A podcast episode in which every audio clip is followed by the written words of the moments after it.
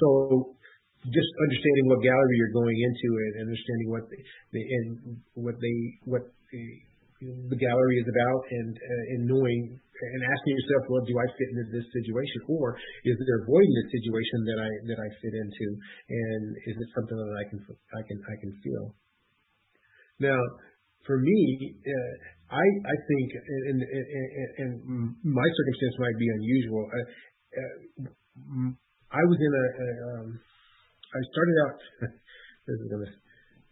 Are you ready for a, a semi-long story? Yeah, far away. Just... No, go for your life. Yeah. okay, so when I first started, um, I remember, uh, you know, you know, doing my freelance artwork, and I, uh, I decided with a, well, actually, me and two other people decided that we wanted to do a, a, a three-person show in Colorado. So I was, you know, working as a freelance illustrator, but I was painting. Um, we leased out this space. Um, uh, you know, in Denver. And it wasn't a complete bust, but we did pick the wrong day to actually have this thing was on the day, same day as our parade of lights, uh, which is like where Santa comes. There's this big parade, and it happened to be this. The staging area happened to be in front of the the space that that was the gallery, um, and so everything was was um, shut down. But I managed to um, I managed to uh, uh, hang on just a second here. I'm, I'm ringing. Oddly enough, now this is going to be crazy. I, I don't know if you you can hear that, but uh, it's in my ear right now. Um, the person that I actually had the show with just called me that I'm speaking to right now. This is so odd. He's of the, the two people. I'll have to let him know that. But at any rate, so we decided to do the three-person show, right? Um, and uh, I think I sold two paintings out of that show because someone actually came through and, made their way to the show and bought a couple paintings. So the people that uh, that owned the, space decided to hey, you know, we were thinking about turning this into a gallery anyway. You know, if we did do that, would you show? I thought, well, I'm not doing anything, but just uh, uh, I was working at that time part time for this company called Prime Star, which is like a DirecTV, and and I was you know doing freelance. So um, um, did a show with these people, with the, with the, with the gallery that they created, and um, I gave them like five paintings, and they sold all of those paintings, right? So after they sold them, they were like, "Man, you know, you should do a one-person show." And it took me, you know, probably about six or so months uh, to, you know, to get up enough work for the show. But I think I, it, it ended up being about, well, they set a date, and at the end of that time, I probably had about 20, 24 pieces or something like that. So we did this one man show. They sold it out. And they were like, well, you should be paid full time. And so at the same time that show was happening, I had there was happened to be a, a show in town that was called the Arts of America show. There happened to be some galleries from that show. Someone said, "Hey, you need to go down to this gallery and check out this guy. It's right up the street." You know. So I happened to get a call from an, uh, a gallery from that show that said, "Hey, we would like to represent you," but they called all the Ron Hickses and said, "We would like to represent you." So, so my career started out like like like that. So I started getting like these calls, and then as they produced ads, and I was in the gallery, they started to add. Uh, I, I guess I started to get a little bit more notoriety, and I started to get. Uh, uh, a lot of galleries call it in up to you know where I was introduced to the New York uh, uh, uh scene, and, and and from there the rest is history. Now that's that's the, the fast version of it. So so so technically I have I haven't really gone out to actually show books, but what I took from that is this: if some gallery finds that there is something that you have that is of interest, I don't I don't think it, I, I think that they'll find you if they can if if if if, if you're visible enough, and if they do, then um, that's also a path. Um, and then I think the only other thing that I could say on that side of it is, you know, sometimes an introduction is, good too. If you if you know someone that may have some connection with the gallery, then that, that's always a, uh, you know an, an avenue as well. Yeah. Did, did I miss that? No, no, no, that's good. What sort of prices are your paintings selling for now? Um, they range anywhere from like on the smaller side, probably right around five thousand all the way up to like right now, I think they're like seventy thousand, somewhere in that range. Okay, and that's all gallery price. Pardon? That's all gallery price. You're only getting half of that. Yes, that's that's the gallery price. Yeah, yeah. Okay. Um, but the food, also too, just you know, as a note, I don't separate those. Uh, you know, like if, there's an in-house sale or something like that, it would be the the same price as the gallery. Um, I, the gallery uh, gets the benefit of, uh, you know, because of the clientele of having, you know, their, their portion deducted. But a lot of people think that, you know, you should, well, I'll just go to the artist and, we can, uh, we'll just get half off. But it, really doesn't work like that. The, the actual price of the painting is the price of the painting. Yeah, yeah, yeah. Um, okay. Um, Rebecca Griffith in Denver says, yes, one of my all-time faves. I'm pretty sure she's talking about you. Um, I first saw your work in person maybe three years ago at the All Colorado All Colorado Jury Show at the Curtis Center. I was so struck by your portrait that I couldn't even look at it up close without being overcome with emotion. I had to take quick glances at it from a distance. It was so powerful to me. Only a handful of works have, have had that spell on me, including Michelangelo's David.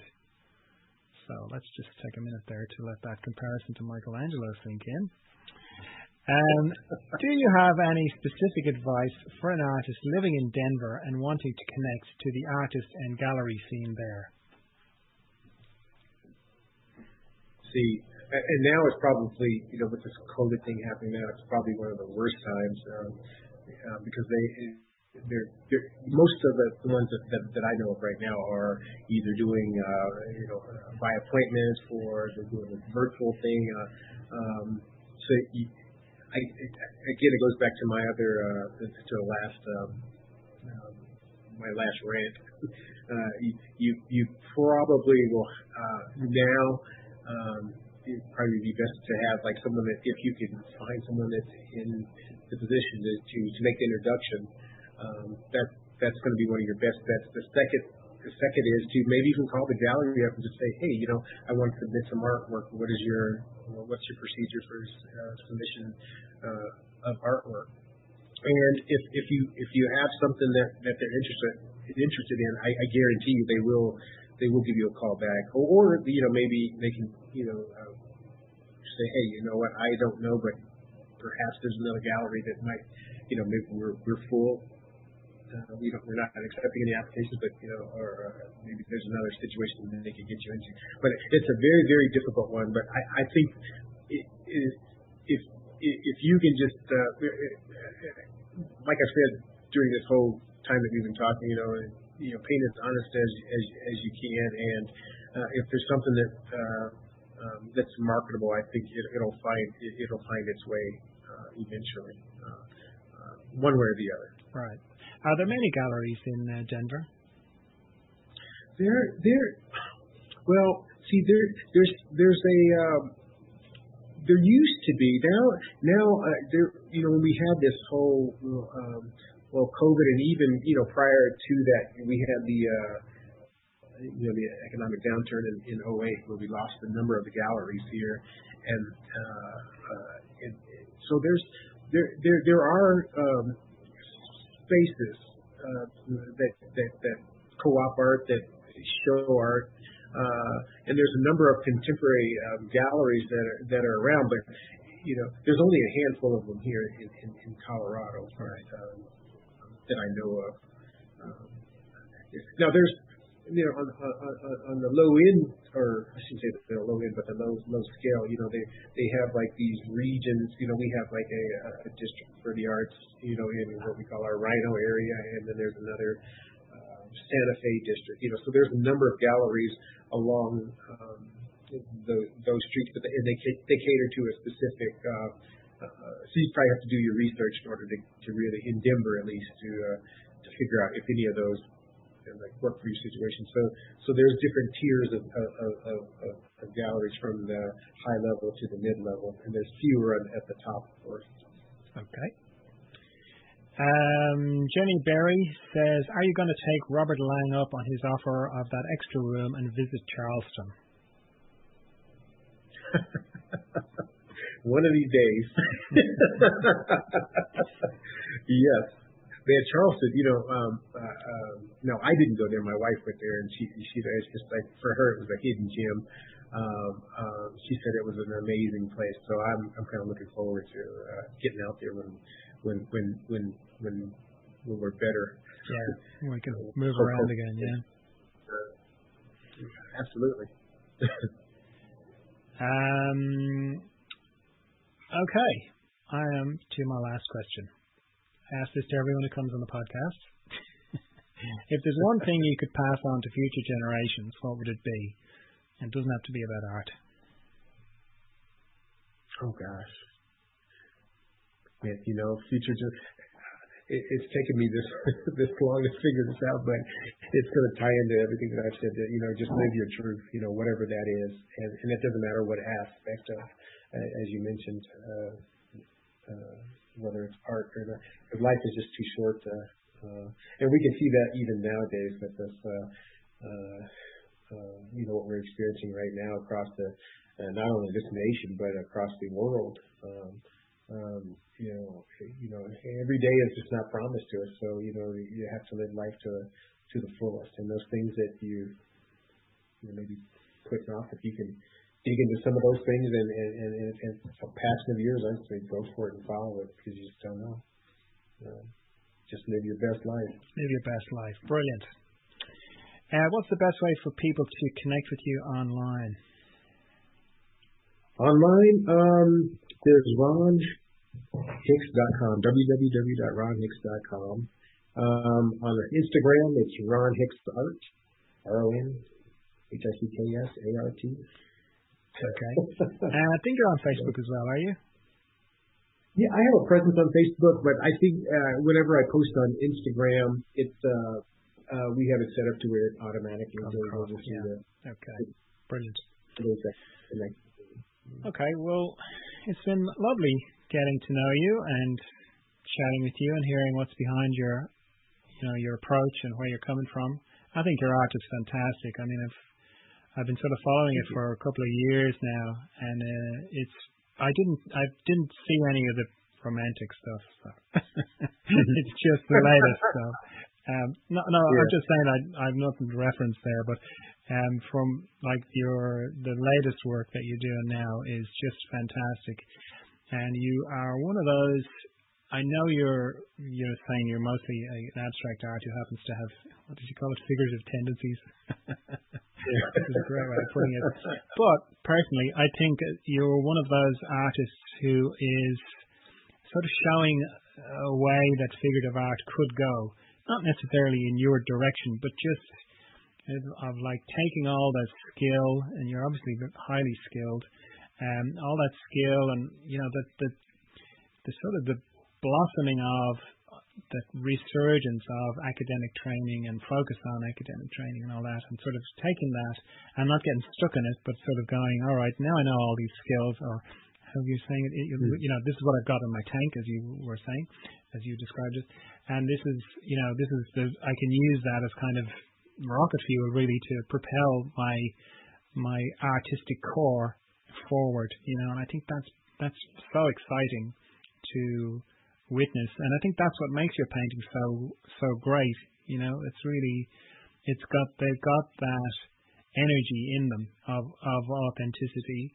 and of being courageous because it's you know I mean, what's the point of learning how to be good at something if you're going to sort of throw it out? but that's what you have to do, you know. But it's not easy to do because you know being being masterful, be having mastery over something. Well, it's comfortable, you know. It's nice. It's like, oh, I worked really hard. Now I know how to do it. What? I have to throw it all out, but of course you have to throw it all out to to to discover this these new kind of territory inside yourself. So it, I really um, sort of salute your courage for doing that. And uh, yeah, your paintings are beautiful. I love them. They're great. So and, and it's been lovely to sort of get to know you and, and chat with you a bit. Oh, my pleasure. It's a pleasure to meet you. I think that uh, uh, you've, made this a uh, an, easy uh, uh, interview. Uh, because I know that sometimes I can be all over the place with you know when I'm talking. So it's, great that you know when you can feel at home and comfortable enough to talk, and, you, you do exhibit that, so I do appreciate that. Ah, good. Well, it's been my pleasure, really. Okay, well, I keep in touch with everyone, catching up with cups of tea and whatnot. So I'm sure we'll keep in touch. But yeah, just for now, we'll say goodbye. Bye bye. Take care. I've never felt this good in my entire life. Make me some spaghetti. Actually, I'd prefer a cup of tea. a cup of tea would be lovely. So, yeah, just a little reminder, mainly because every second or third person who becomes a patron has got in touch with me and said, you know what, I've been listening to your podcast for ages, and I didn't become a patron not because I don't have the money, not because I don't think it's great, I just didn't get around to it. So this is a little friendly reminder that if you'd like to be a patron, you'd like to buy me a cup of tea, go to patreon.com forward slash John Dalton, gently does it, all one word, or follow the link in the show notes to become a patron. I would really appreciate it if you could do that, particularly if you've been meaning to and you just haven't got around to it. It would be great. It would mean a lot to me. All right. Thank you. Bye.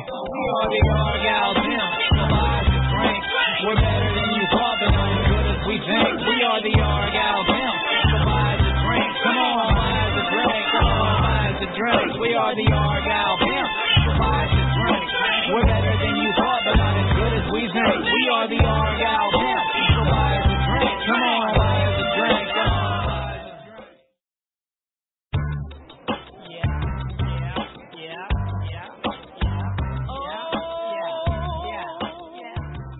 Hello.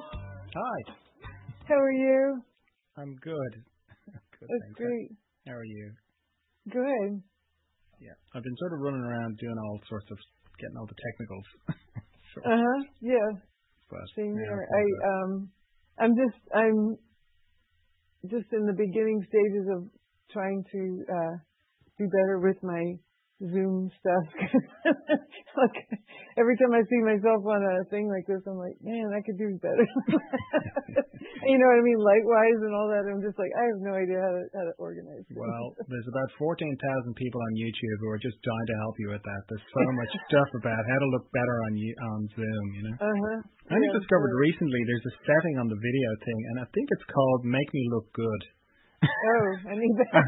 and when you slide it across, it's like Oh, all your skin starts to glow and all your wrinkles disappear, and it's beautiful. Let me check yeah, it's a, it's really funny to sort of slide it back and forth, you know. And then and then what you thought was great uh, before you started fiddling with this thing, you know, now looks terrible. ah, that's true. I know what you're saying. Yeah, it's like it's so funny. Yeah, that makes sense. Okay, now, if you're listening, I'm talking to uh, Julie Bell in Pennsylvania. And just to give you time context for our conversation for someone listening in the future, today's Wednesday, the 24th of February, 2021. Um, now, I, started doing this new thing where when I uh, look up, you know, when I'm to know I'm to talk to people, I usually do a little bit of research, even though I don't do a huge amount. Um, and it's hilarious the when you type in a person's name, you know, who comes up. But in your case, it- nobody came up. Um, it was pretty. It wasn't that. Exci- it wasn't that exciting. But you do have a Wikipedia page, which is pretty impressive. How did you swing that I have no idea. That was there before I knew about it, and before uh, born? has required several adjustments many times because people sometimes have put things in there that were inaccurate. But um, yeah, I did get myself a Wikipedia account after I saw that, so that I could make some of those you know amendments to it. But no, I don't know who started it. I really don't know. But you know, I did one time. I when I was looking this up, I there's a Julie Bell science person, scientist. That Yeah, Ju- she's put it on Julia. Oh, oh, okay. okay. Julia. Yeah, it says that on your Wikipedia page. It says now, Oh, just in case you got the wrong Julie, yeah, Julie I here. Julia. Yeah, she was a geneticist. Oh, that's cool. Yeah. Yeah, yeah.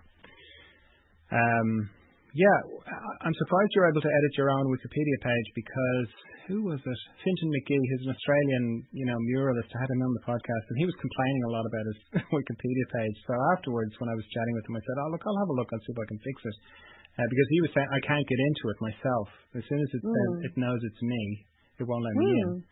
So yeah, I went in Well, and I don't know. I I I have never had any pushback from them or anything. Uh, No, I don't okay. know. Yeah, the, his Wikipedia page was saying it was using a quote from like a very trashy tabloid paper, and it was calling him the Banksy of Australia, and it was driving him insane.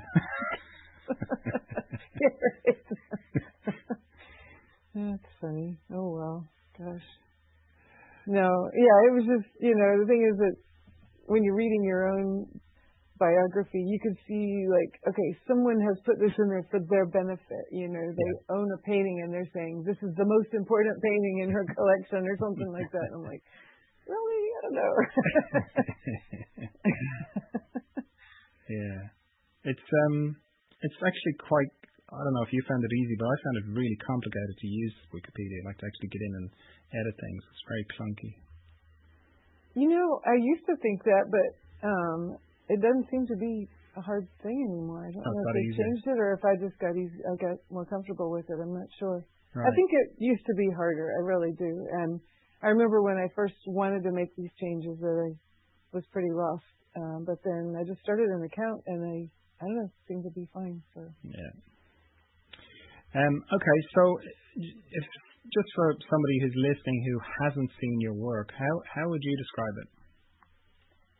Um, well, it's definitely based in realism and traditional realistic painting. Um, I, it's my the main part of my work is in the realm of fantasy illustration or fantasy imaginative realism, you know, fine art painting. Um, I don't know. It's kind of it's a funny thing to just all of a sudden be at a loss for words about because it's just so right there. But um, you know, I guess for one thing, there is uh, right now there is a discussion about what to call this genre of art because it's kind of evolved. You know, um, fantasy art used to be thought of in a certain way, and then illustration is another whole term that brings up different ideas, and um, so now they've come with imaginative realism, which is a nice. Name. Um, but yeah, I've been in actual discussions with, you know, people at meetings and things about like, what should we call it? um, but yeah, that's, that's where I am. Imaginative realism or fantasy art is the main, Yeah. main okay. thing I do. hmm Imaginative realism. Yeah. I think I've heard that. Yeah, it's nice. It, Mhm. it, I certainly conjures up different images. Like when you s- when I think oh imaginative realism, I I get that. Whereas when I think of fantasy um, art, I think of a different thing. Yeah. Okay. Yeah, it feels a little more grown up to say imaginative realism, right? Yeah. Well, you could sounds say like, like more kid stuff, like it, it's not to say anything negative about that because I love kid stuff. but it's just it just sounds a little more. I don't know what were you gonna say. Sorry. Well, I was going to say, you know, you think of imaginative realism, you think of, you could think of someone like Chagall or, Mm. you know, even though I think technically he's a surrealist, is he? No, I'm not sure what he would be classed as, but Yeah. yeah, it's, you kind of think of that end of it, you Mhm. know. See, and Chagall has that childlike stuff that you know is also what I would think of as fantasy. So Yeah. it's I think it's just one of those word things. It's just kind of like whatever. Yeah. Yeah. Um, But anyway, I mean, the thing is that I did start out my career more in more what would be more traditional fantasy, which is to do with heroes and monsters and barbarians and superheroes and things like that. And it's kind of evolved into my own personal um, way of seeing the world over the years and bringing in elements of um, kind of mystical and, and just personal feelings about how I see nature and animals and the symbolism in it, symbolist kind of stuff. Yeah, yeah, right. Yeah, lovely. When you were saying that, you know, it started off with barbarians and what did you say? Barbarians and Heroes and Heroes, you know, yeah. yeah. sounded like mhm. where I grew up. Which I love that stuff too. It's like it sounded like what was that? Where I grew up. Um, well, you know, that's where it's like a lot of that stuff based there. So yeah, for sure. um, so just to put your sort of artistic sensibilities in context, who are your artistic heroes? You know, whether they're artists or maybe they're not artists. Um, well, I mean, of course, you know, my work started out, I, I this aspect of my career really was based on the work of my husband, Boris Vallejo. And so, of course, I, you know, he's the number one person I would mention as an artistic hero, inspiration, influence. Hmm. Was he was he a hero before you met him?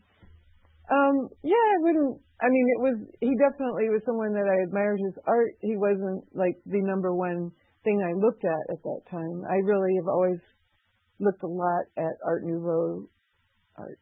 That was, I guess, my number one direction that I thought in, you know, previously, and I still love that. You know, Mucha and um, all the like the illustrators from that time, and Yeah, yeah. It was a golden time for Yeah. graphics, wasn't Yes. it?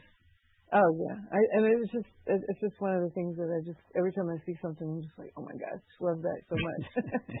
it's just everything about it, you know. Um, so and and then when I was in school studying art, I um, you know studied just you know the more traditional like the old the the Renaissance type art and the, you know old masters and the um, just really academic kind of studies of life drawing and that kind of thing. So, um, yeah, and it's, you know, like heroes now. I mean, there's so many artists now that I really admire, and uh, I love having access to all that on Instagram and you know every place Yeah, that you can look. It's amazing. It's so inspiring, and um, so that's that's really like just seeing all their art is amazing to me. I really tend to look at certain things, you know, more than others. Like I really love a lot of the Japanese stuff, like um, Yoshitaka Amano. I love his work, uh, and he he also seems really influenced by Art Nouveau. Okay. Um, have you seen his work? Do you know who I'm talking about? Uh, no, uh, I don't. Oh, I- okay. I might have seen it and just not registered the name, but no, Mm. the name's certainly not ringing a bell. It, when I first saw his work was I think in the 90s. I was at a, actually at a um, really nice comic store in New York City, and I saw some books of his. And um, it's interesting because like when I first saw him, it was just it looked really different to me than anything else that was that I had seen out there. Um, and it was like his way of drawing figures and stuff wasn't really as technically, you know, anatomically accurate in that, but it was just the way there was something about his whole thing, his whole approach that just really drew me in. And uh, over the years, I've come to realize that what really excites me and inspires me the most um, is the freedom that he has to just make his world be whatever it is and Yeah. make and, and it's like when I when I see that in him, it makes me think like I don't want to do what he's doing, but it makes me feel like I can do what I want to do, and it, it just gives me license to also have that freedom. It just seeing it work for him made it made me feel more like braver. I don't know. It just made me feel braver and um, have more courage to to express my own self. So Yeah. that was pretty cool. What's his name again? Yoshitaka Amano. T A K. Yoshitaka, Um, Yoshitaka Oh, Amano. A M A N O. Yeah. Oh yeah, right. I've got him. Yeah. Oh, you see the yeah. connection? Yeah, and it's just, I don't know, he just, whatever he wants to do, he does it. And I just think that's so cool. It's like his world becomes whatever he wants it to be. Yeah, yeah. I see what you mean about the uh, Art Nouveau influence. Hmm It's sort of like Art Nouveau meets Spirited Away or something like that. Yeah. hmm Yeah, uh, yeah. I had the same kind of thing with um, Moebius. You know him? Oh, Moebius, for sure. Yeah. Yeah. like in terms Got to meet him one time. Yeah. Did you? That, yeah, that was great. Yeah. Yeah, I've only seen him in interviews. He seems like very uh, unassuming, quiet sort of person. Oh, very quiet. Yeah. hmm Yeah, but he's similar in that like there's no limit. Like if you just Yeah. He's just like, whatever yeah, he wants I in want there. that to happen. Do it. Yeah. And yeah, And I love when I see that that somebody has done that, that they're not concerned like, does this seem like you could do this? It's like, who cares? yeah, This, you know. I, I remember when I was, um, I don't know if you've seen the work I did back in the '90s, where it had a lot of um, painted metal, like chrome, and, yeah, yeah, yeah. you know, and making it look like flesh that was made out of metal. And when I was kind of like developing the technique for that to um, be able to make the stories that I wanted to make um, using that technique. Uh, I remember thinking like, there's certain rules to kind of follow that say metal, but at the same time, if you just make it like truly accurate, it doesn't look right. Oh, And, and so I started to feel like, yeah, in real life, this would be reflecting that, and it would look this other way. And I was like, I don't care about real life. I'm not doing science here. I'm doing a painting, and this is, you know, I'm. It's like this is something that I just want it to make you feel like that's what it is. And I think that, um, you know, I don't know. Anytime I, I feel like, okay, these rules are really nice, but stepping out of them sometimes makes it work actually better. yeah, I love that. yeah, yeah. Uh, it's great to have that freedom, that inner freedom, to be able to give yourself permission to do that. Yeah. Yeah, exactly. Um, you mentioned Boris, so I'll tell you my Boris story. I told this to to Dorian when he was on Dorian. If you listen, to Dorian is uh, Boris's son. Um, I don't know if you listened to that, but um, I think Boris was probably the first, the second artist that I ever came across. I grew up in a very art-deprived, sort of starved uh, childhood. There was a one uh, I came across one thing many years beforehand when I was about five or six. I think her name is Mary something or other. She's an abstract artist. She's a lady with the lines, you know, all the lines that got together. Mary Cassidy or something. And uh, I really liked that. But then I was in a bookshop in Dublin when I was in my teens, and uh, I came across a book, well, one of Boris's books, and it, it I won't say it changed my life, but it, it sort of changed my head because I I was looking at her, I couldn't believe. I mean, the the, pictures were all you know um, of women, and I was a teenager, so you know it gave me feelings straight away. But, but apart from that, I was like, wow, this is.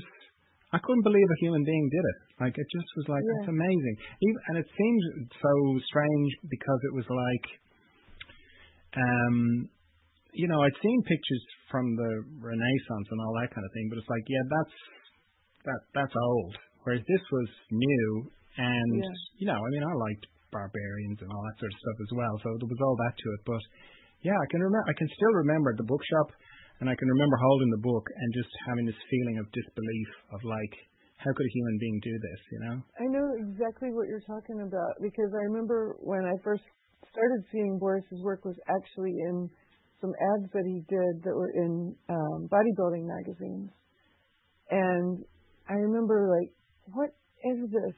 It's not a photograph. It didn't look like a painting exactly. You know, it was to me. It was like I didn't even understand what I was looking at, and it just felt like this is just such. These people are so gorgeous. You know, it was just something about the way he had like they were realistically done, but there was something. It wasn't just. I don't know. It's it's really hard to even describe what made it so hyper real. You know, in a good Yeah. direction. Yeah, yeah, yeah. Yeah, There's a not rich. just hyper real like copying a photograph or something. You know what I mean? It was just made more than a photograph. Much better. Yeah, yeah. It's like similarly with your work. There's a kind of a richness there. Um, it's you know, it's one of the reasons I don't like looking at movies that uh, you know that are described. If the, if the movie's got gritty in the title, you know, like grittily realistic, I'm not. Yeah, you know, Yeah, if I want to see yeah, that, I can just no, walk you down the street. You know, yeah. So it's like it's all the best bits of what I see, just uh, condensed and and slightly exaggerated. Um, that's one of the things I, I really like about it. You know. hmm But yeah, but of course, oh, go ahead. Sorry. no, no, you go ahead. I was going to say it's just funny that um, I don't know if it was yesterday or the day before that I was looking for something in the uh, we have a catalog of all the files of um, you know the paintings that we've done. Not even all of them, but most of them are in our files that are digital files at this point. And um, I was looking through the section of Boris's things to try to find something to help him find it, and I was just like started to really be I mean not that I haven't thought of this before but yesterday it just really struck me like oh my god look at this gorgeous work. Like everything was like just the action that he had. And you know I mean he's, it's like amazing that he could just do so much work of such quality you know over all these years it's it's just it just really uh struck me all at once yesterday not that I didn't think of it before, but you know, just all, like all the sometimes you just have these breakthroughs of your daily world, and you're like, what am I even looking at all the time that I just, you know? I had visions of you like leaning back over your shoulder as you're looking at the phone camera going, hey, you're pretty good at this. yeah. well, you know, and it's amazing too. I mean, he just turned 80 years old uh, last month, and the paintings he's doing now are just every bit as gorgeous. And I think that's that's really really cool. Yeah, yeah, no, that's great. Uh, what, what um, just going back to my in the bookshop and whatever, because it's net, you know, like I'm from Ireland and everyone is Mac this and McCarthy that and whatever. So his name is was so exotic, you know, Boris Vallejo. I was sure he was, you know, I had this image of him being like basically a Viking, about ten foot wide, ten foot tall, in a cave, painting in a cave, basically, or maybe in a castle or something like that. You know? That's totally what I thought too. I really? really did. Yes, and the fact that he would sign his name just Boris, you know, we're like, whoa, Boris, okay, all right, ah, Boris. okay. So yeah, yeah, get, yeah. Get that out of the way. yeah, but no, it's Bar, true. Boris Man Crush. Yeah. well, I Um, blame you. I yeah, share well, it with you. yeah, you're, you're biased. Okay.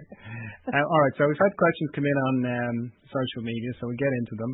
Uh, Jesse Lane, who's a former podcast guest, great artist, great pencil artist, he says, uh, "Hi Julie, your work is incredible. Um, I bought your book with Boris back in college, and it's what first exposed me to imaginative realism. Um, so that's being adopted. The name's being adopted. There we go. Mhm. Um, thank you for the inspiration.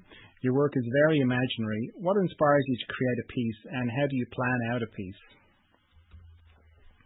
Um, so you know, of course, different. There are different pieces. First of all, they have different purposes. Sometimes I have a commission, and that is inspired by the needs of the commission person, the commissioner. So the person who's asking me to do it will suggest to me the idea that they have that they want me to fulfill for them as the painting. And then that does require a great deal of planning because I need to show them ahead of time what I'm going to be doing. And sometimes, depending on the type of commission it is, they need to see stages of progress as it goes along. So that does require very serious planning ahead of time. So that's a whole skill in, its, in itself to know how to create a painting using that level of planning. Um, then when I can do my own paintings or uh, the paintings that I do for our calendar that Boris and I do together, it's kind of a mix between being commissioned and being my own because it does still need to pass through the eyes of an art director at the publisher, but it's still they want it to be our own thing. That type of painting um, that's more self-inspired really doesn't require the same level of planning, and it requires an entirely different set of skills to bring it to development. Um, so when it's just the ones for myself, I can literally I can start out in different ways. Sometimes I'll start out by like I'll just take a lot of photographs of a model or um, you know things that, and and the model will pose different poses and the different poses will inspire me to maybe think like this has really given me a certain kind of emotion or this creates a certain shape you know or there's something about this photograph like first I need to identify what is it about a photograph that I'm drawn to you know is it the model herself is her expression is it whatever. So that helps me to just think of it as shapes and visual, um, the visual thing that's going to happen first.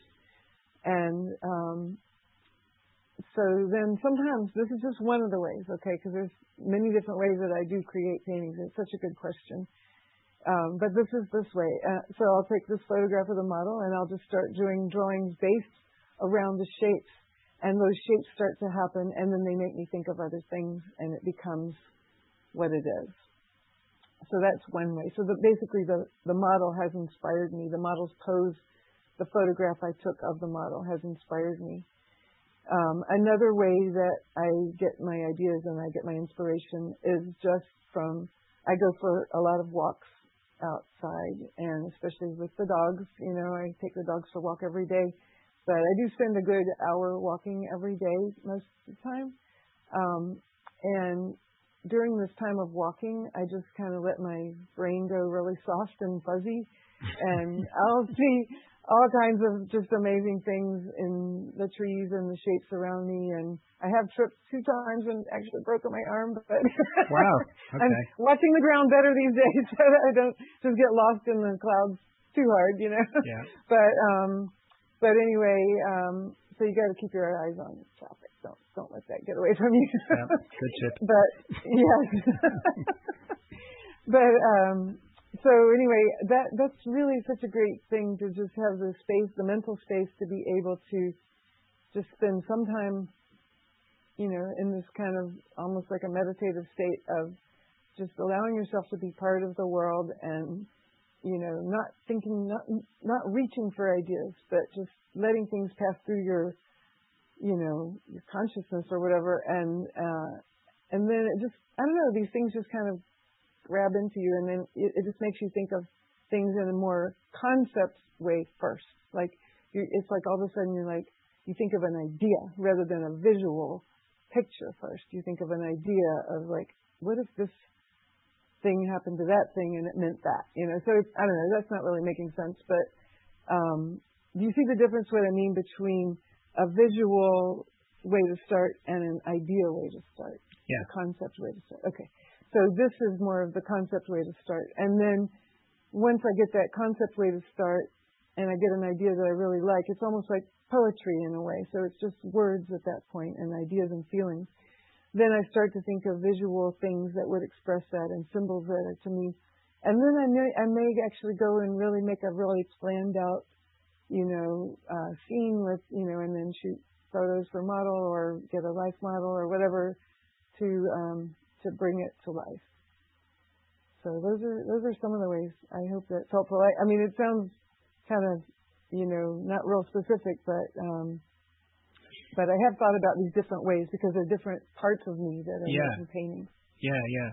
No, I totally get what you mean about walking. I see it particularly in trees because trees can sort of twist themselves into all sorts of shapes, and they kind of can look like limbs, you know, like an arm oh, and a leg no and a kidding. body and whatever. And Yeah. yeah, um, just when you're saying about falling, though, I just I hadn't really I'm not conscious of this, but just when you're saying about looking down, I I I have actually trained myself, not without meaning to, to stop. like if I'm walking through the forest and if something grabs my attention, I stop. Oh, that's a good habit. A good habit. yeah, I don't keep walking. You know, um, Moving forward, you do need to look at what you're doing, Yeah. whether you're driving or walking. Yeah, yeah. I, I hadn't really Yeah. caught that I do that, but I know I do. I'll, I'll stop, Mhm. you know, and the same, the dogs will be looking at me like, oh god, here he goes again. Yeah. when are we? When, when are we moving again? Yeah. Um, and then the other thing that occurred to me from what you're saying was, I hadn't really thought about it before, but yeah, commissions like would be a whole other level for you because normally when you're you know I'm talking to artists, they're like, oh yeah, commissions, and they have various happy or horror stories, but it's always to do with the one person who is commissioning, which I know is one thing. But for you, it, it's it's a whole other thing. You have it like a you have to go through a lot of people, um, make a lot of people happy with your painting. It's it's uh, it's like commissions on steroids. Yeah, I mean, I did start out my career that way, you know, Yeah. and it was a fantastic training because when you are doing illustration commissions for people, or I suppose portrait commission would be the same thing, um, but illustration maybe even more because there's so much storytelling going on, and you know, you really um, you're competing with artists who are just mind blowing, you know, and like to make your art stand out. Um, so doing doing the work for the commissions was the best training ever. Mm. seriously and and I um you know, I've had some definitely difficult commissions and some really, really easy ones. Um, but I you know, um I just I am grateful for that part of my experience. And it was many years doing that and I still do that. I I work on commissions all the time. I have them Yeah, now. Yeah. And I enjoy that. I, I think it's fun to do sometimes a painting that somebody else wants you to do and it's their idea and then you can get to fulfill it because it's really fun to be able to make somebody else's, you know, kind of dream come true. I love Yeah, that. yeah. I enjoy that. Yeah. Um, and then it's uh, also fun to just have the freedom to do your own thing. But both things are pretty scary in different ways. You know, when you have your own all the freedom to do whatever you want, you can. It's very easy to get caught up in what should I do? You know, what's the best thing and all that. And it's like you have to really train yourself to let go of, of um, grabbing for stuff and trying to think of what's the best thing. Just get started. Just start, keep, keep going, keep going. It's the best thing ever. Is just keep going. Yeah. Um, yeah. yeah. Uh, okay, Paul Berryman in the UK says Julie's work is fantastic, so rich in so many ways. It drags you in, gives you a visual treat, and makes you work for the narrative too. Uh, my my question is about the capture of the idea. Once you know what you want to paint, are you rigid in chasing it down to keep the original idea pure, or is it allowed to grow, develop, or change direction along the way? absolutely i am co-op um, it's a cooperative spirit with my muse you know i have to like dance with the idea it's it's something that if you hold on too tight you're going to make it look like very uptight. So um it's you know every once in a while it happens that i start a painting and from start to finish it goes in a straight line but that is really really rare. Very rare. Um i think most of the time it just kind of you know, something happens, just maybe an accidental thing happens, and it takes it into an entirely different direction. You know, there was a time I swiped my brush across the thing by accident because I was turning to go do something, and I looked back and I'm like, oh my god, that's so much better. you know, and so it's like changed the entire thing. You know, so Yeah. um, yeah, Okay. but, you know, it's it's, it's definitely. I think uh, when you're creating art, uh, I don't know if other other artists feel this way, but for me, I I can't imagine any kind of art where holding on with a rigid grip is going to be the best way to do it. Yeah. Yeah. I mean, we're thinking poetry, we're thinking music, we're thinking writing. You Well, know, I, I think I was thinking of you need to let photorealism actually when you said that because I was thinking, yeah, that. that Yeah. That's See, pretty- and that's a yeah, that's a different thing. I um I'm learning to understand more about photorealism as just as it is. I've seen some paintings where they literally just took a photograph and made it like a painted version of the photograph. Yeah. And I think I don't um understand the thinking that it would take to do that. I think sometimes it can be, you know, done in such a gorgeous way that the creation of it makes it become something really beautiful. Um, and sometimes I've seen it done in a way that's like, why'd you even do that? I don't know, because the photograph was already beautiful. So I, I have a question about it, and I would love to speak with someone who does that to um, talk to them about that. I don't really know anybody who does that right now. Yeah, I had um, David Eichenberg on, and he that's his thing. Uh, but it seems like a lot of the creativity side of it is in the photograph and in the concept That's and what I put, putting it all Yeah. together. Um, and then the actual execution.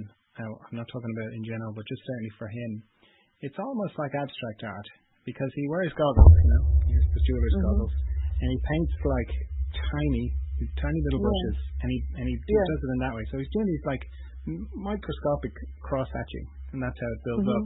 So I haven't tried that. I have actually started using gla- glasses when I paint. It's, it's a it's a helpful tool.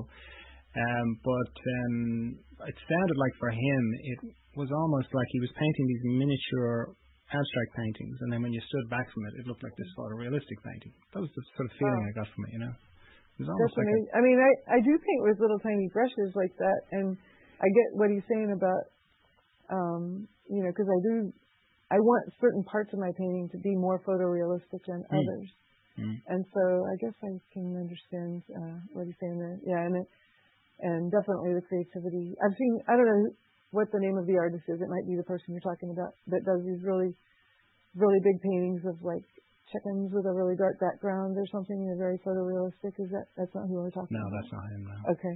No. Um, He he uh, won the um, meme thing a couple of years ago. Okay. Kind of um, two people in rubber suits. oh, It was almost like a pieta, so like a like a, Huh. a rubber suited pieta. Oh, well, that is really creative for sure. Yeah. Oh, That's, it's a, it's really yeah, quite a striking painting. Yeah. Yeah. Hmm.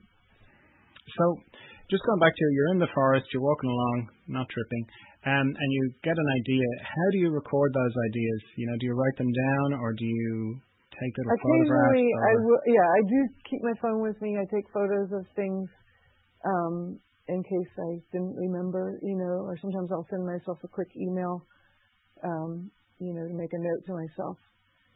I never remember to look at the note thing in my phone. I have to send myself an actual email, or else I just won't look, at it. But um, oh no, another email from Julie. She's always pestering me. yeah, um, yeah. So that's that's one. That's what I would do if I was. because I, I don't really go out with the specific purpose of looking for things. Yeah. You know, I just go out and then these things just you know, come into my. I think it partly having um, my vision isn't like I, I use glasses for distance, um, and having the experience, like I don't really wear my glasses all the time. Having the experience of a kind of a fuzzy or sharper vision coming and going, um, I kind of relaxed into that a lot, and I don't yeah. feel the need to have my vision super sharp all the time. And by doing that, it makes, I think it helps my imagination, you know, to be able to um, attach to different things and see yeah. different things. And the thing that's amazing also with that is how the light, you know, can affect it and change so quickly. And some of these ideas you'll see, uh, and then you come back in like one minute later and it's not there anymore. Yeah, and yeah. Like, oh my god, I lost it.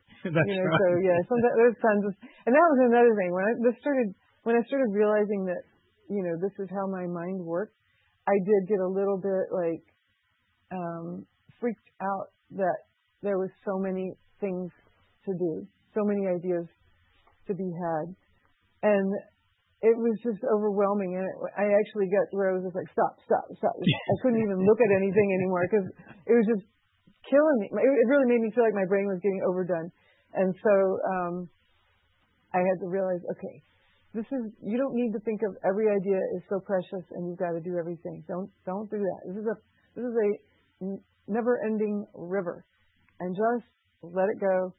If you lose that idea, you'll get another one in the next five minutes. Don't worry about it. yeah. And relaxing into that was wonderful. And now I don't feel afraid anymore of like I'm going to lose my ideas or I'm going to you know, pass up the very best one or something like that because I just don't think it goes like that. Yeah, yeah. I know. I don't know if this is the same for you, but I know for me, the ones that are there's, there's certain ones that just sort of press themselves. You know, I just Yeah. don't I don't forget them. They keep keep coming back Mhm. to. Yeah, well then you know that's one that you need. Yeah, Yeah. that's something that is calling to you and uh, something inside of yourself that really is connecting to that. I I also really enjoy like as um as these things come out, sometimes they don't seem related to me at all, but they seem like a really cool idea. And as I work on it, I realize this is exactly dream interpretation. You know, it's coming into my mind because it's the same way a dream works. It's something inside of me that's coming out visually now and becoming symbols and ideas. And um, that's ex- exactly what your dreams are. You know, Yeah. so Yeah. uh, it's pretty much the same as that. Uh, it sounds like that. It's is it more than just visual? Kind of when you're walking along, is it smells, music, sounds? Is it is that does that all go into that kind of process? I'm sure it is. I never, I don't really think of it that way. I mean, the feeling of the air moving around me and, um, yeah, sounds for sure. I, uh, I do like, sometimes I like to just be out and, or even inside, anywhere you can do this. You can just like open up all of your hearing and, you know, just like, I call it, this is what I told it to myself, because we have a, a gazebo in our backyard. You know what a gazebo is? Yep. You know, and, and so it's just open, right? But it has like a framework. Mm-hmm. And I just said, I'm going to just become a gazebo right now. And I'm just going to be like the framework I'm there, but I'm just going to let everything just go through like as if I was this gazebo. and so Yeah, yeah. when you do that, you become a gazebo, then it's like you're just opening yourself to all this, um, the sounds and everything. Yeah, yeah. I love that. yeah. Lovely. It's really peaceful feeling, but it also, it kind of cleans your mind. It, it settles you down. It makes you stop grabbing for ideas or being attached too much to any particular one. It makes it where you're not able to, um, like, I think if you grab onto things like that too hard, that you end up not getting the whole thing. You're just going to get something of it. Yeah. Right? Do you think? Yeah, yeah, and also I think what you like as you were saying, it's a process. You know, it's not like it's like you have to start and then it sort of reveals itself as you get into it more and more. So if you yeah. try and nail it down on the first brushstroke, you're gonna stop that flow. Right. Exactly. Right. Right. I really think it's like you're dancing with it's it's it's creating with you, you know, and it's like a dance because if one person can't lead, you can't let that thing just take control, and you can't just be yourself 100% in control. I think for me, you know. Yeah, yeah.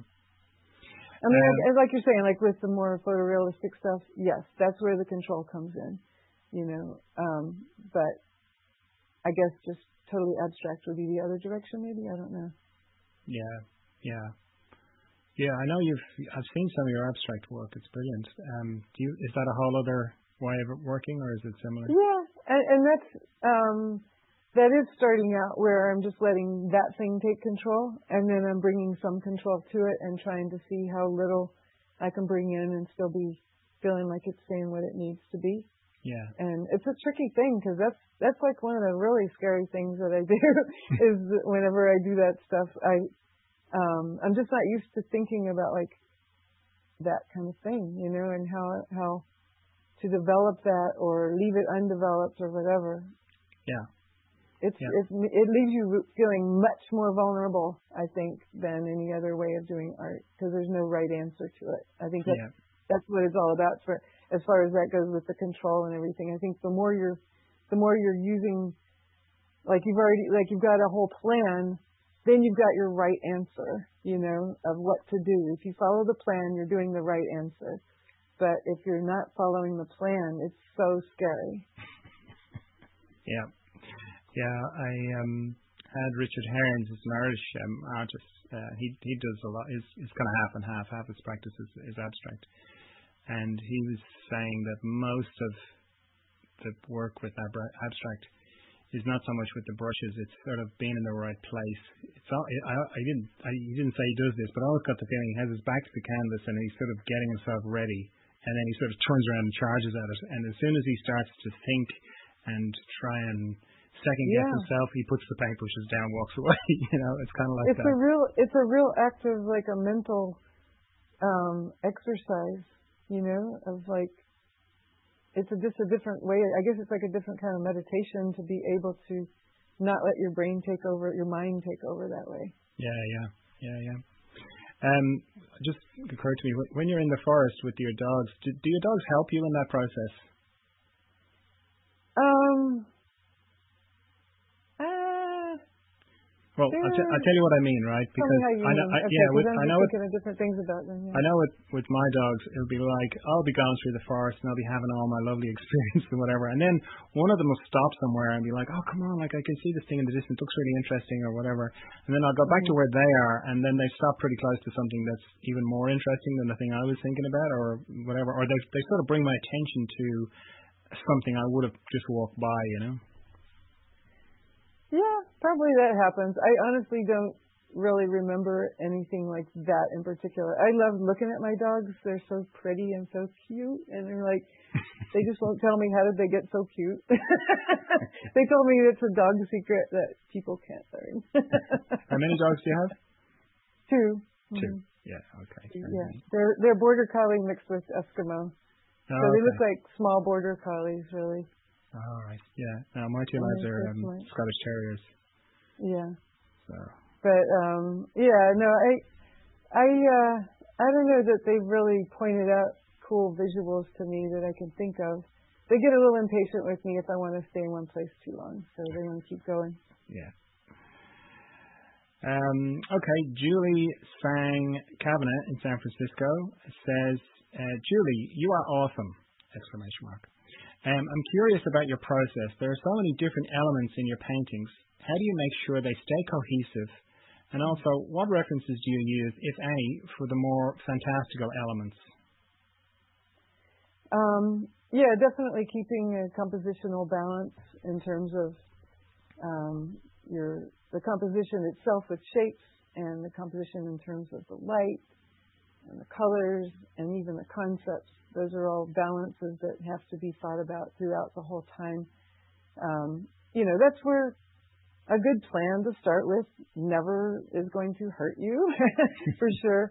But at the same time, if you're trying to do something that is more just responsive, then you have to learn how to give and take and correct things and maybe completely paint over something that you had felt really good about. You may have to just decide, okay, it's actually hurting the painting now, so I got to take it away. Um, but um, yeah, I think that my days of illustration, just the experiences, I, have done so many paintings over the years that I've learned how to kind of ahead of time figure out like, okay, I want this thing to be more prominent and I want to de-emphasize these things, but they're still there, you know, that kind of thing. And looking at looking at a lot of other artists' work has really taught me a lot about how to think about um, use of values and color in terms of what we're talking about right now. Um, like Andrew Wyeth, for instance, um, can teach you a lot about your values because he's just a master at being able to create these value shapes. You know, where you've got areas of really light, areas of medium gray, uh, not gray, but you know, it could be gray, but medium value and then a very dark value. And sometimes he emphasizes one of those three and sometimes it's a different one of those three. But he, he really kind of takes those three values and works with them in a way that if you just took each one of his paintings apart and separated those values, you would see that he thinks about, he was thinking about that all the time, you know, to make that value structure. And that's yeah. a super important thing. I think that the value value structure is probably even more important than color in a lot of ways. Yeah. Um, but um, then color, you know, also that's another thing. If you're going to be using color, because you don't have to, but um, you know, thinking about your color choices really. Uh, I don't know. There's just so much to say about it, and, and it's really it has so much to do with my, the years of experience that I have in terms of learning how to control what the colors are doing, whether it's bringing something forward or into the distance, you know, whether it's competing or harmonizing or whatever. Um, it's really just tons and tons of practice and not being afraid to change it. I think that's a big thing. I think a lot of a lot of times when people are learning to do their art and even later on, they're reluctant to make changes because you just spent a long time working on something and all of a sudden you're like, damn, I just did it all wrong. Gonna take that away. Ah, you know, it's very annoying, but sometimes that's what you got to do. Yeah, yeah. Um, and I imagine as well that with the imaginative realism, that you've got another dimension of of sort of making it a believable world. Mm, oh, that's right. Yeah, they talked about the uh, creating the fantasy things. Yeah. Well, they were saying what to use for the reference for the fantastical mm. elements, or yeah. But just when you were talking about balancing, I imagine that you had to bring that into it as well, because yeah. you have all the color values right, the the, the values right, the color right, everything right, but it's just doesn't look like a real place. Right, and so that's the thing. We are grounded in our physical reality on this earth, and that's what we know to be what looks real to us. And so, um, when you're doing something that you're just making a fantasy world, you bring in, you know, you take reference from around your surroundings, you know, to help you along and make it more realistic.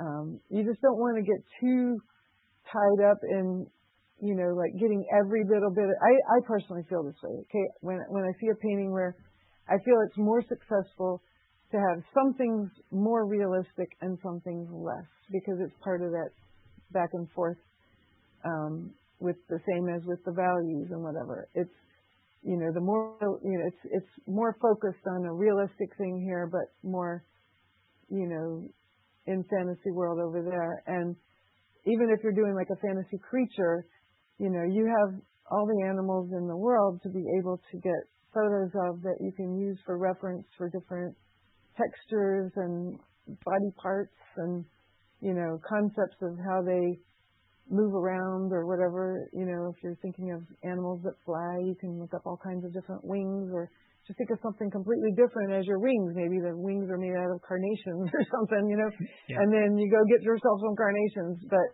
um, using reference is very, very important to me in my art. Um, but I don't want it to be all about the reference. I don't want the reference to make itself known to the viewer. I don't want the viewer to think like, oh, this is all from reference. I just want them to be in that world. And I think it's kind of like if an actor shows you that they're acting, then you, you go out, it's like shocking, you know, it's like, oh, we're not in that world anymore. Yeah. And, and that's what happens sometimes if, if the reference becomes too heavy handed and too Yeah. obvious. And that happens sometimes in my work. I've had it happen and I've realized, wow, I need to back off on that. And I let that one, uh, become all about the reference and that, that was a mistake to me. So. Yeah, yeah, yeah. So, at some stage, you get models in. It's, always with models and always photographs, or do you work from life as well? I like to do both. I do mostly work with photos. Um, for one thing, the types of poses that I tend to put my subjects in are poses that um, have more action to them, and so, um, you know, I mean, obviously, the artists from hundreds of years ago got around that by using models anyway. You know, even without photography, they were able to get action, but um, I'm sure if they had photos, they would have used them as well. Yeah. because it's a wonderful tool. And so anyway, uh, and I enjoy doing the photography also. I think it's really fun working with models and, um, you get a lot of really just cool things that you don't expect when you're shooting photos. And, uh, you just kind of like start out with the model. Like I'll say, okay, let's start out like this.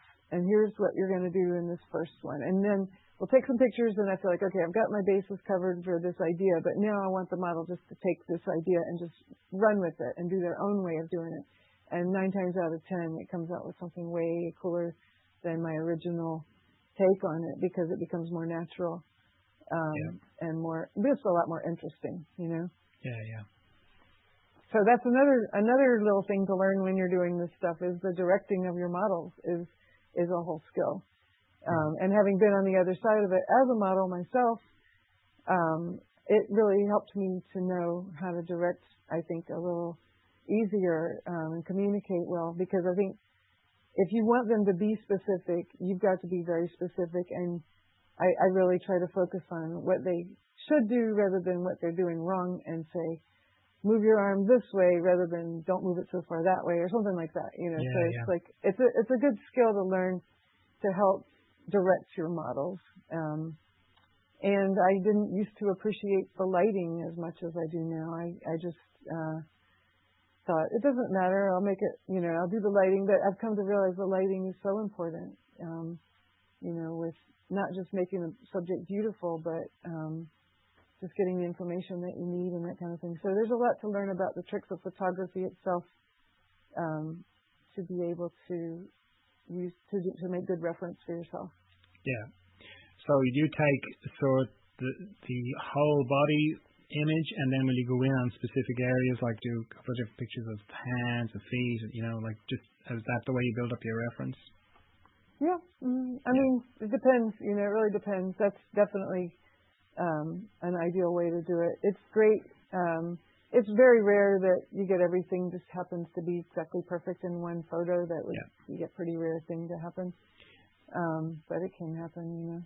Yeah. So do you use Photoshop or something like that afterwards? Um, yeah, I mean, I do whenever I need to. Um, I just use I use the tools that I need to.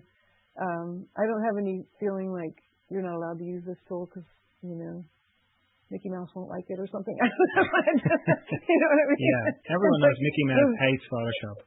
Mickey has so many rules. That guy, I you know, know. really. it's like, hate that guy. yeah. um, yeah. So how do you do? You have a screen, a monitor, b- you know, beside you, or do you print out photos? Or I use prints. Yeah. You use I'm, prints, I'm, yeah. yeah. I started out, you know, um, using either prints. Actually, Polaroids were the first things that I worked with when I started doing this kind of thing, and um, then um, also using books. It used to be books that you would get your photo reference from that was not from your models or from your own photos. You take landscapes or animals or whatever. But it used to be if I wanted a nice picture of a zebra or something, I would have to, you know, go to a zoo or get it from a book. And now, of course, you can just get tons of stuff online. But anyway, having kind of trained myself with books and um, photos to begin with, it's just so much easier for me to look at uh, printed reference rather than a screen. Yeah, yeah. You know, I see a lot of people doing the thing with the screen, and I just haven't adapted to that yet. So I don't know. Yeah. Probably will. Yeah, yeah. So, do you do color studies and value studies before you get into the main thing? Um, I'm not likely to do a color study. I do value studies most of, most of the time in some way or another. I'll do value studies, but color studies. I, I think about the colors ahead of time, and I make a plan ahead of time. Um, but I don't do a color study in general because it just doesn't ever come out the same way. So what's the point? you know. I mean, I can. Sometimes a client will ask for one and they really need it, and that's fine. You know, but um, I, I just to me it's kind of like okay, well we'll spend the time doing that, but we could be just doing the painting. So I don't know. Yeah, yeah. Um, what do you like to paint on? Um, um, I like different surfaces. I really love painting on wood. It's probably my number one favorite. But I also have, um, I love painting on linen and illustration board is what I started out on. It's fantastic. Um, I just, I don't know, there's like, I can't think of a surface that I really don't like. Clayboard has given me a few challenges. Have you ever worked on clayboard? No, is that like the, the like frescoes? Is that what, that kind of thing? It's like um, no, but it, it's it's real absorbent. It's actual clay on the surface. Yeah. And um, you know, it's not really. I don't think it's really ideal for using with oil paint for sure. But it's definitely Yeah. great for doing things like graphite. Do you know the work of Alan Williams? He's a he does a lot of black and white like pencil stuff or graphite No. work. No, no. So good. He's just really, really good. But he um, was showing me how to use the clayboard and do it with graphite. You should look up his work because, my God, he's good. Yeah. Very creative too. Um, but anyway, um, yeah. So he he he just understands clayboard so well, you know. And um, what were you gonna say? Sorry. Um, I know it through um, Ali Cavanaugh. She does the watercolor on it, and Hmm. uh, yeah, it's pretty amazing. She does watercolor on clayboard. Yes. Yeah. Wow, I have to look kind at of that. modern day frescoes. Huh. And Cool. uh, yeah, she completely it was, it was kind of yeah, it's sort of once she once she once she and those uh, I can't remember what they're called, Artex or something, uh, boards. Art art fix or something. Art. Yeah. yeah, something like that. When Yeah. they met, it was like that's it. They never looked back. Yeah. Oh, that's cool. Yeah. Yeah. I mean, I really, I also love painting on the, um, what is it, the composite thing with the aluminum and Oh yeah. that one. Yeah, that's a nice one. I love that. I mean, anything I get, I tend to put my own gesso on it. The only thing I don't do that with is, of course, if I get a, um, a lead primed, you know, canvas or linen. Um, I love those. This, there's this company called Art Traditions, I think it is, and they do this really gorgeous um, portrait linen with lead prime on it. Oh, just like painting on butter. So nice. just love it. Because eat it up. It's so good. but it's like, it's a nice surface. Painting on butter would be terrible. It would be awful. Yeah, right. um, do you do a grisaille when you start or not? I do, yeah. hmm I I do. I I use. Um, generally, I put pencil. I, this is one way I work. Okay, I put pen, sometimes I put down pencil, and then I put acrylic over that, and I do the grisaille with the acrylic paint because that seals the pencil down. Right. And um, but I also like to, if I'm painting from life, or sometimes um, not just from life, but you know, using my photos, but something that's a little more um, personal.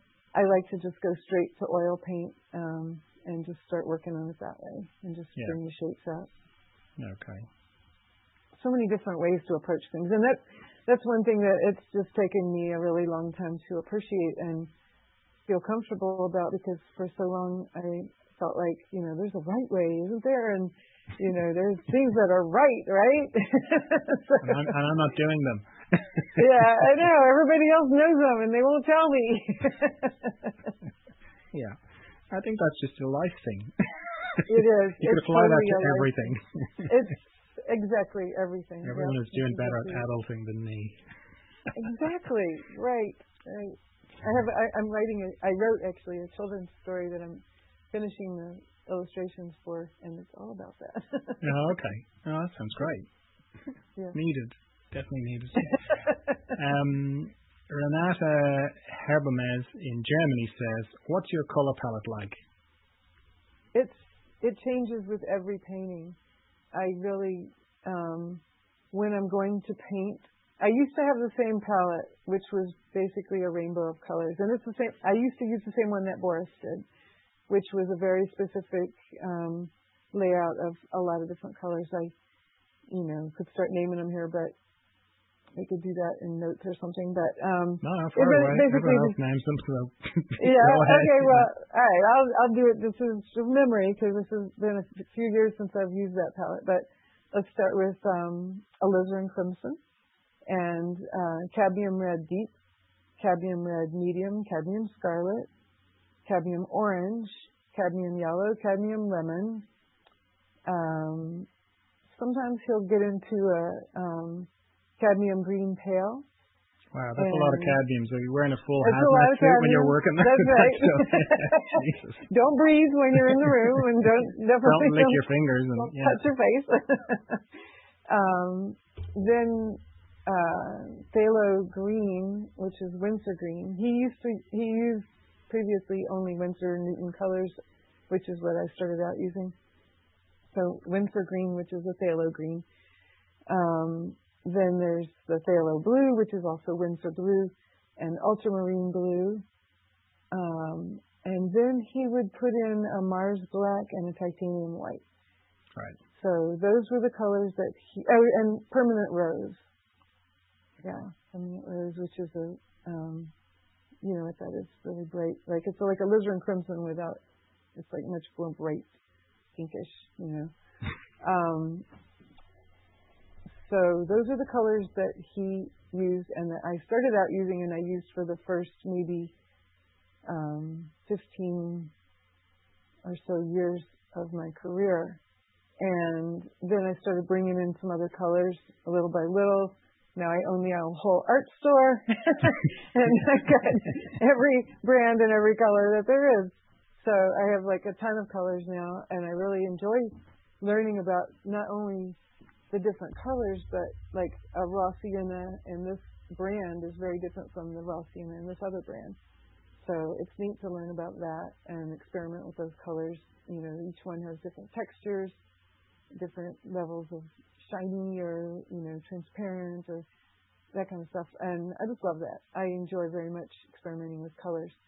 Um, but the thing is that on each painting, I do decide ahead of time. Like I'll bring out a number of tubes of paint and I try very hard to not bring out anything new in the middle of the painting because that's usually a mistake. you know, once you've got your things set, if you just all of a sudden jump in with something at the last minute, you better be doing it on purpose for a good reason because it can it's probably going to really stand out. Uh, if you want it to stand out, that's wonderful. But if you want it to be part of the harmony of it, and it's it's just going to have a problem. Yeah. So, um, yeah. so as that, are any of those painting, um, those paint, those colors that you mentioned, have any of them remained? Like I, I always still use Mars Black and Titanium White, and I always still use this one and that one, but the rest are gone or have been changed by yeah, um, for sure. Uh, definitely cadmium orange is uh, Winsor Newton's cadmium orange to me, I, I cannot find a replacement for that. Um, also the cadmium scarlet, um, cadmium red, the medium. I don't really use the cadmium red deep as much anymore.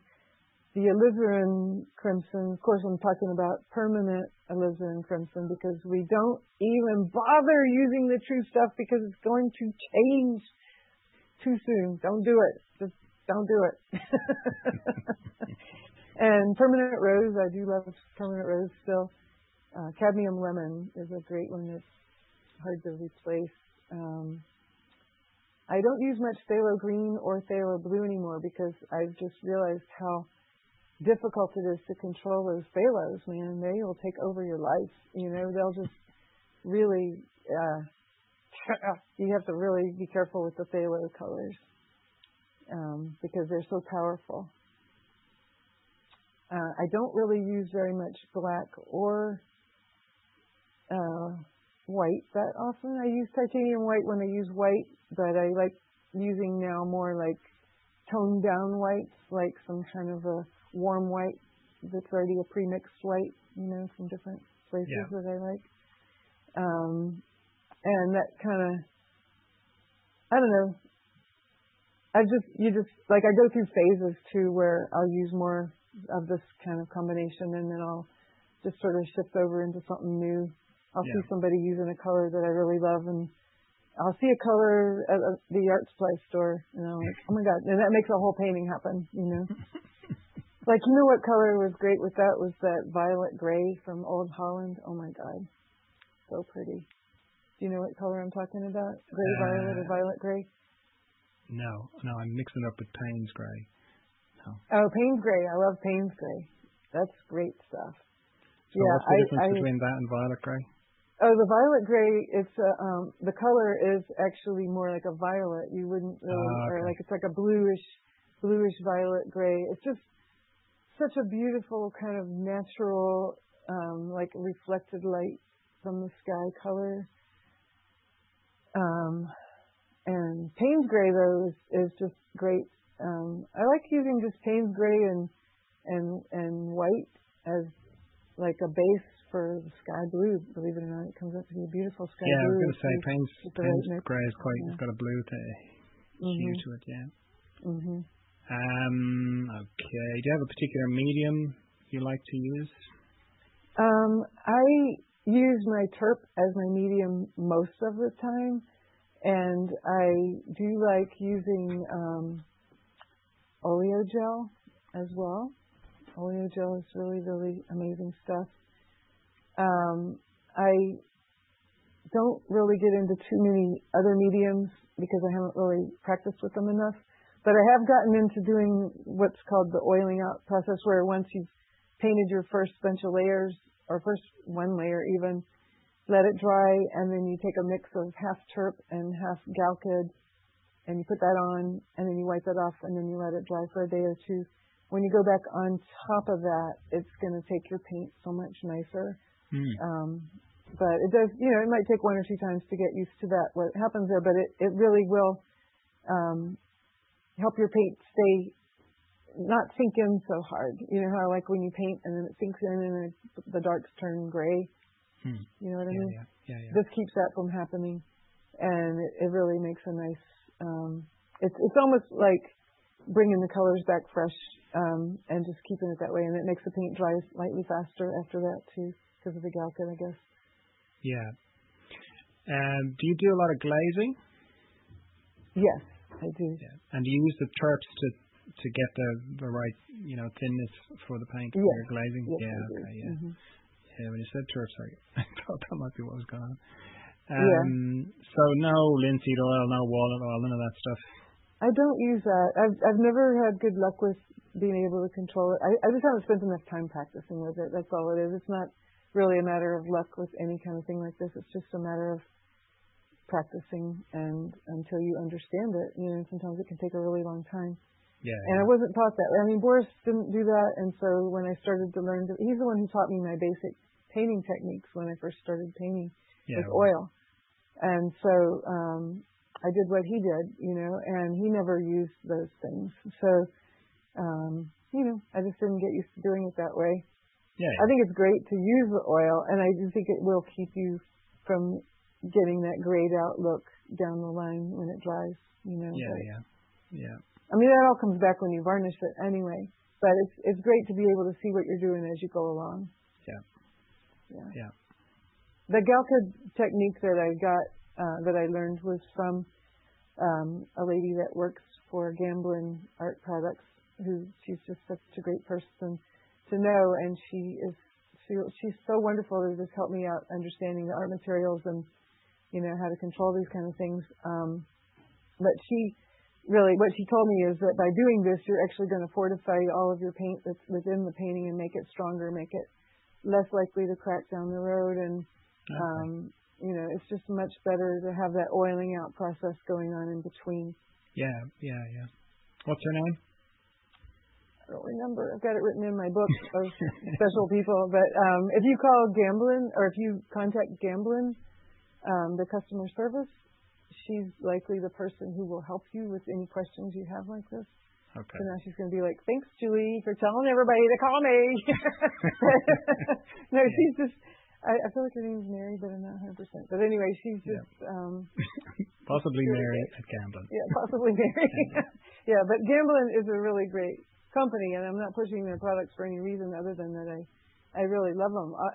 All their colors that I use are good, and they're also very much hell bent on making things non-toxic as much as possible and environmentally safe, which I really seriously appreciate. Yeah, yeah. Good. Um, okay, Ca- Carlos uh, Nieves. I hope I got that right, Carlos. Sorry if I didn't. What oil paints do you mainly use and types of brushes? Um, well, as I was mentioning, I use all kinds of oil paints, and um, I really, you know, I've, I, uh, I guess the the main brands that come to mind are Winsor Newton, Gamblin, uh, Old Holland, um, what is it, Michael Harding, I think it is, Yeah. and Williamsburg, and those are the, the main ones that I use um, that I can think of right now. And as far as brushes go, I honestly go from that. Okay, there's one brush that you cannot replace that is essential for me, and that's the um, Winsor Newton Series Seven Number One round. Nothing else in the world is like that that I know of. And if anybody knows of another one that is the same, please tell me because I don't know of it, and I'd love to know of any others. There was a time when there was a shortage of them, but anyway. Um, you've got a wardrobe full of them now, do you? Yes, exactly. it was a big deal. It was a really big deal. But anyway, um, no, I actually like to use any kind of brush. Um, I'll get this really cheap craft brushes. Sometimes are good for certain things. You know, um, student grade brushes all the way to the super expensive brushes. I just go I, when I, I'm not going in any art stores right now because of you know COVID and staying home, so I'm ordering everything. But when I could go to the art supply store, um, I would just go and just like look at all the. I would want to start a new painting, and I would think, okay, I'm going to go to the store, and I'm just going to look at the brushes and think like, what brush do I need? Like pretend like these brushes are all at my own house, you know, and then just pick the brushes that I need, and that way I would learn about the new brushes um, from the need that I had at the moment, and I have come to realize that I do mostly use brights, you know, or flats, but mostly brights and uh, round brushes. So that's mostly what I use. Okay. Um, what's the bright Cat, shape? wait, cat cat's tongues also. That like it looks like you know that shape. Which is that the bright or the cat's tongue? Oh, the cat's tongue. Cat's tongue. I'm just trying to describe how it's shaped. It's like that shape. Oh, if yeah. looking at yeah, it's like a shovel. So it's kind of like a point. Yeah, like a shovel, right? Yeah. Um, and, and what was the bright again? I missed that one. A bright is like a it's like a flat, but it's there's a difference between the flat and the bright, and I'm not I'm not 100 percent sure how accurate this is, but I think that the the bright has a little bit of a sharper point. Not I don't want to say point because it doesn't go to a point because it's straight across, Yeah. but rather than being thicker this way, it's it goes like thinner towards the end. Does that make sense? Yeah, yeah, yeah. On its edge, you mean it comes to a point. Yeah, on a its edge. Its edge is going to be sharper. Yes. Yes. Oh, okay. exactly. All right. Yeah. Okay. And what about Rosemary's brushes, Escoda brushes? They seem to be a lot of people They're talk great. about them. Yeah, I I do. I love the rosemary brushes, and I use Escoda brushes also. Yeah. Um, I think with the Escoda, I'm using the ones that are um, what is it, the squirrel, where it's like a gray and cream colored bristles.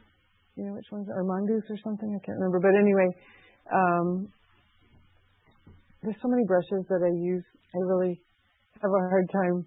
But the rosemary brushes, I learned a lot about those. I was at a an art conference um, a couple of years ago, and she had a representative there that was so sweet and gave me a ton of cool things to try. Um, so I do use a lot of their brushes too. Yeah, that was probably Simi, was it? Her, that's yes, are daughter. right. Yeah, yeah. Yes, that's Simi. You're right. That Everybody is loves yep. Simi. Yeah. yeah. How could you not? She's awesome. Yeah. Yeah. Uh, okay, brilliant. And palette knives, do you use them much?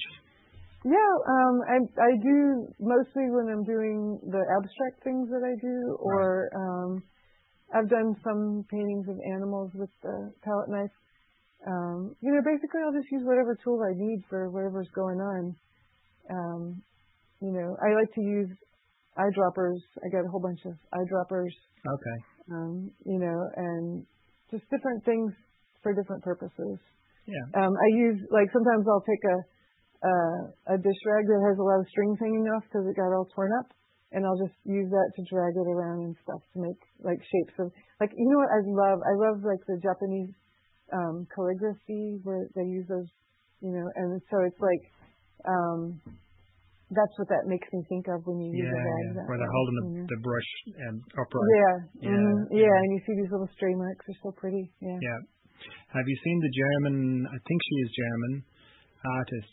She does this, but she has it. She has a giant one of those strung up from the ceiling on a pendulum kind of thing, oh wow and she, you know, gets into it with it, you know, and makes these huge Oh, kind of.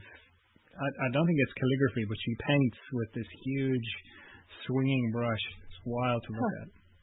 no I haven't seen that that's amazing Yeah. are they I guess they have to be abstract right or not Yeah, no, I think they are. Yeah. okay Yeah, yeah. Oh no, she's not painting. she's not painting. Not not figurative at all. Yeah, you never know. Yeah. People are amazing. Yeah, but I think the nice thing about it is she manages to get the same kind of energy that you get with those calligraphy brushes we were talking about, but just on a huge scale, and it's mhm. it's not printed; it's actually done. You know. Yeah, that's that's another thing is that the size of painting you're doing really does affect so much, and I advise people to um, vary what they do on a regular basis if they have any intention of going outside of the size that they normally work in, because you can get very comfortable with one size of work, and it's really hard to break out of that. Um, either big or small or whatever. It's it's I think it's a good idea to exercise your brain and your skills by changing it up a lot Yeah. Yeah, yeah. because Very good. it's it's really easy to get stuck with one. Ellen Star Leon in Indiana says, "I'd love to hear you talk about painting different textures, hair, skin, feathers, etc., and how that changes with scale. Love your work." Yeah, funny that we're just talking about scale. Yeah, it does change the scale.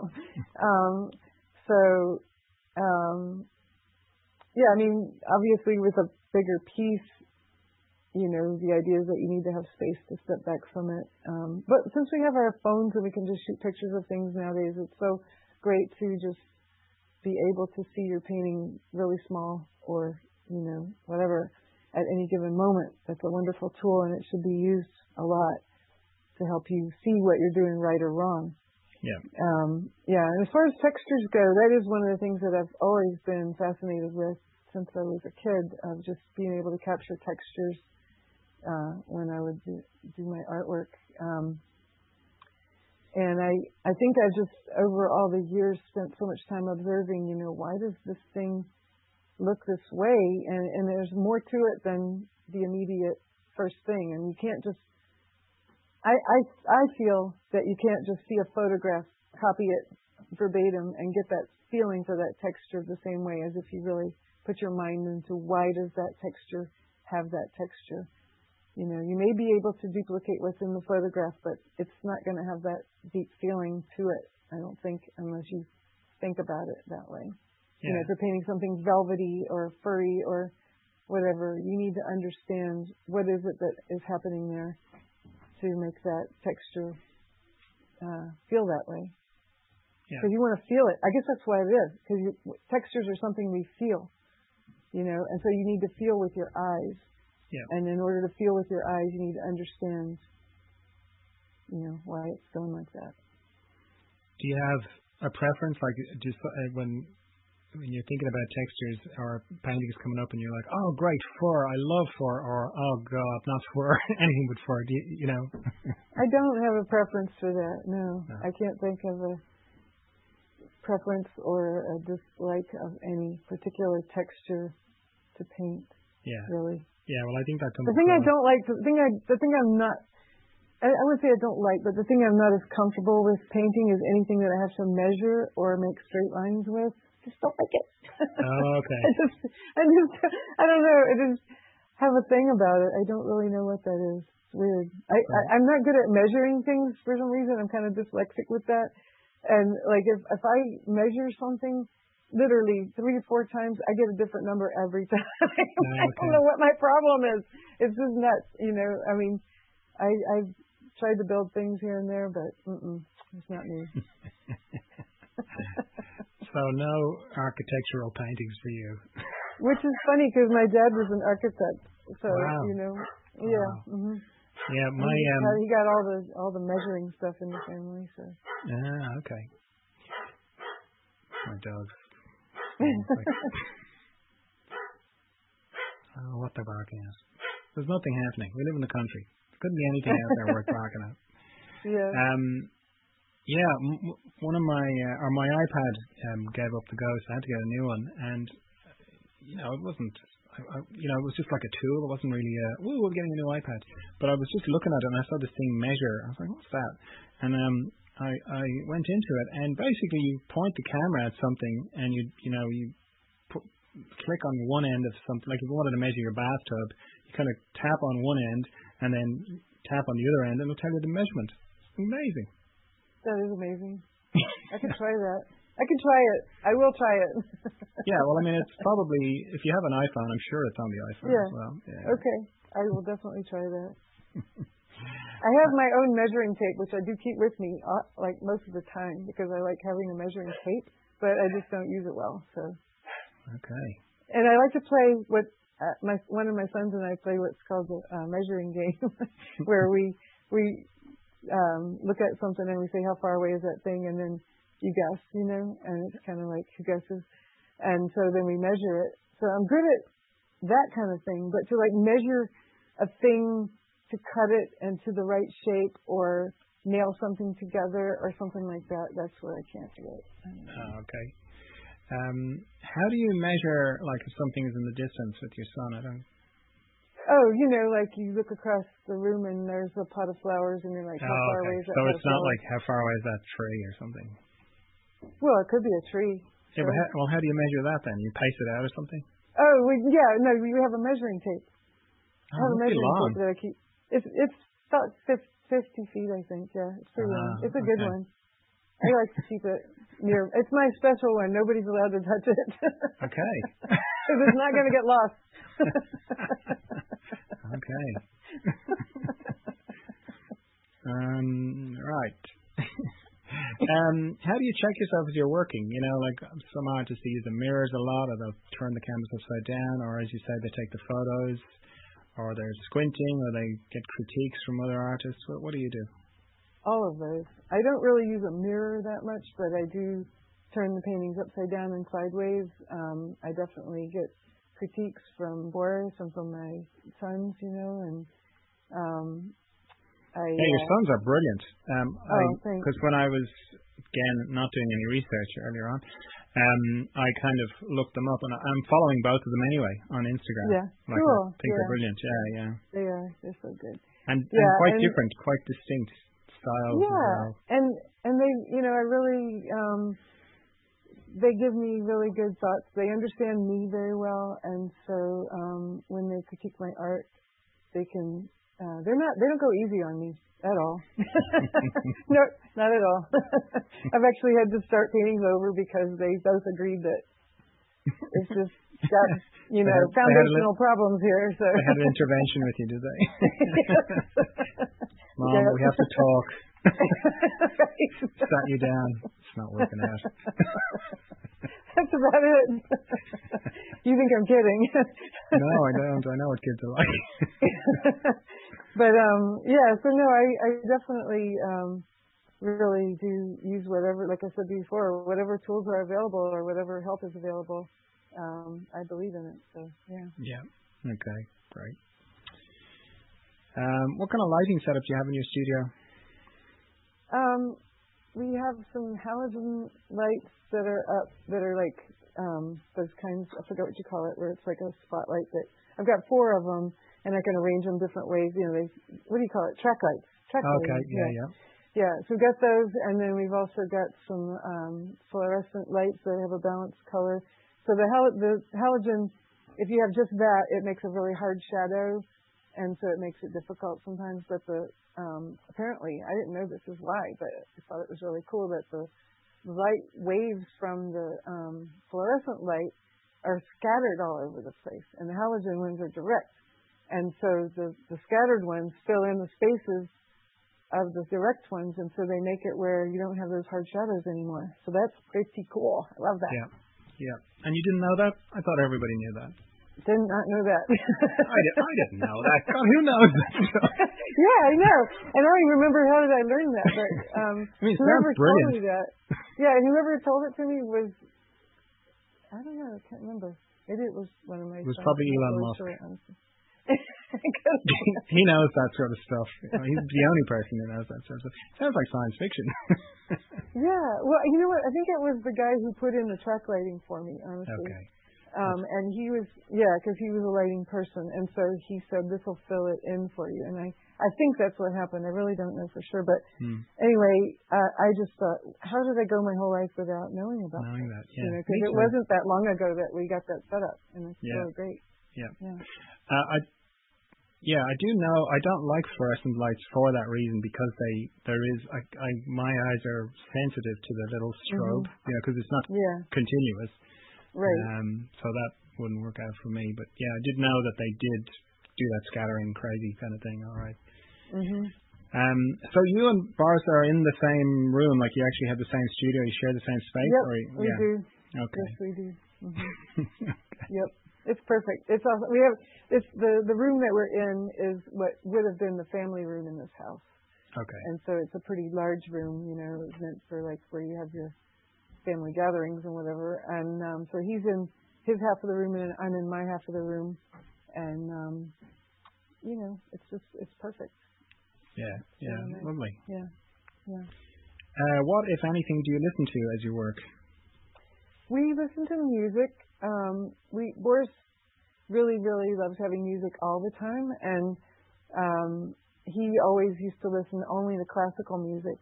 Um, and so, uh, but I I love classical music too, but I love all kinds of music. And so what we do is we alternate days of who's the DJ, you know. And so um, the today's Boris's day. So anyway, he'll play his classical music on his days, and then on my days I like to jump around and play different things, you know, different Uh, okay. kinds of music. So what sort of things do you like to play?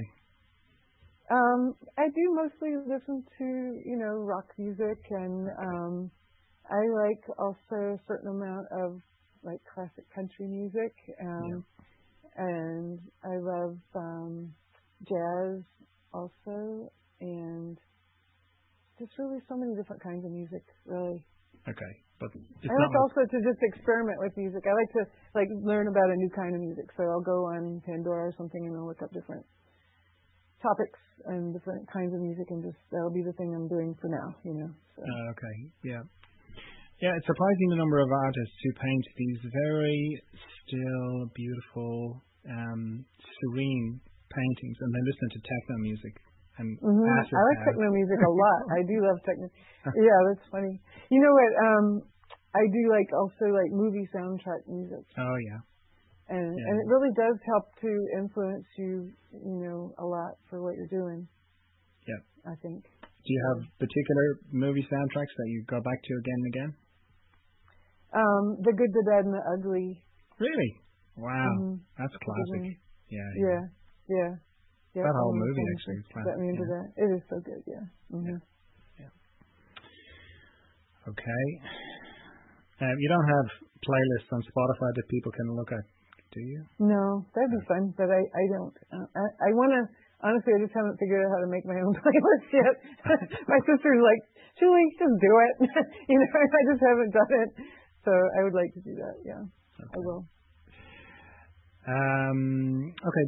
Do you have a like quirky tool, paint, medium, piece of equipment that someone listening might be surprised to hear about, or that you, you know, know that you don't know anybody else who does, who uses this, but you think it's great? Hmm. This. Your hair. My hair. Yeah. Sometimes when I'm drawing, um, and the pencil, the little pieces of pencil or eraser sometimes get there, and if you use your hair to get rid of that, so much better than any other tool. Oh wow! Hey, I could do that. Just yeah. have to let my hair down. Make sure your hair is clean. yes. Okay. Good tip. Yeah, yeah that's brilliant. Okay, so long hair. So Yeah, everyone, you have to hair. grow your hair now if you want to be able to get the that that particular vibe going.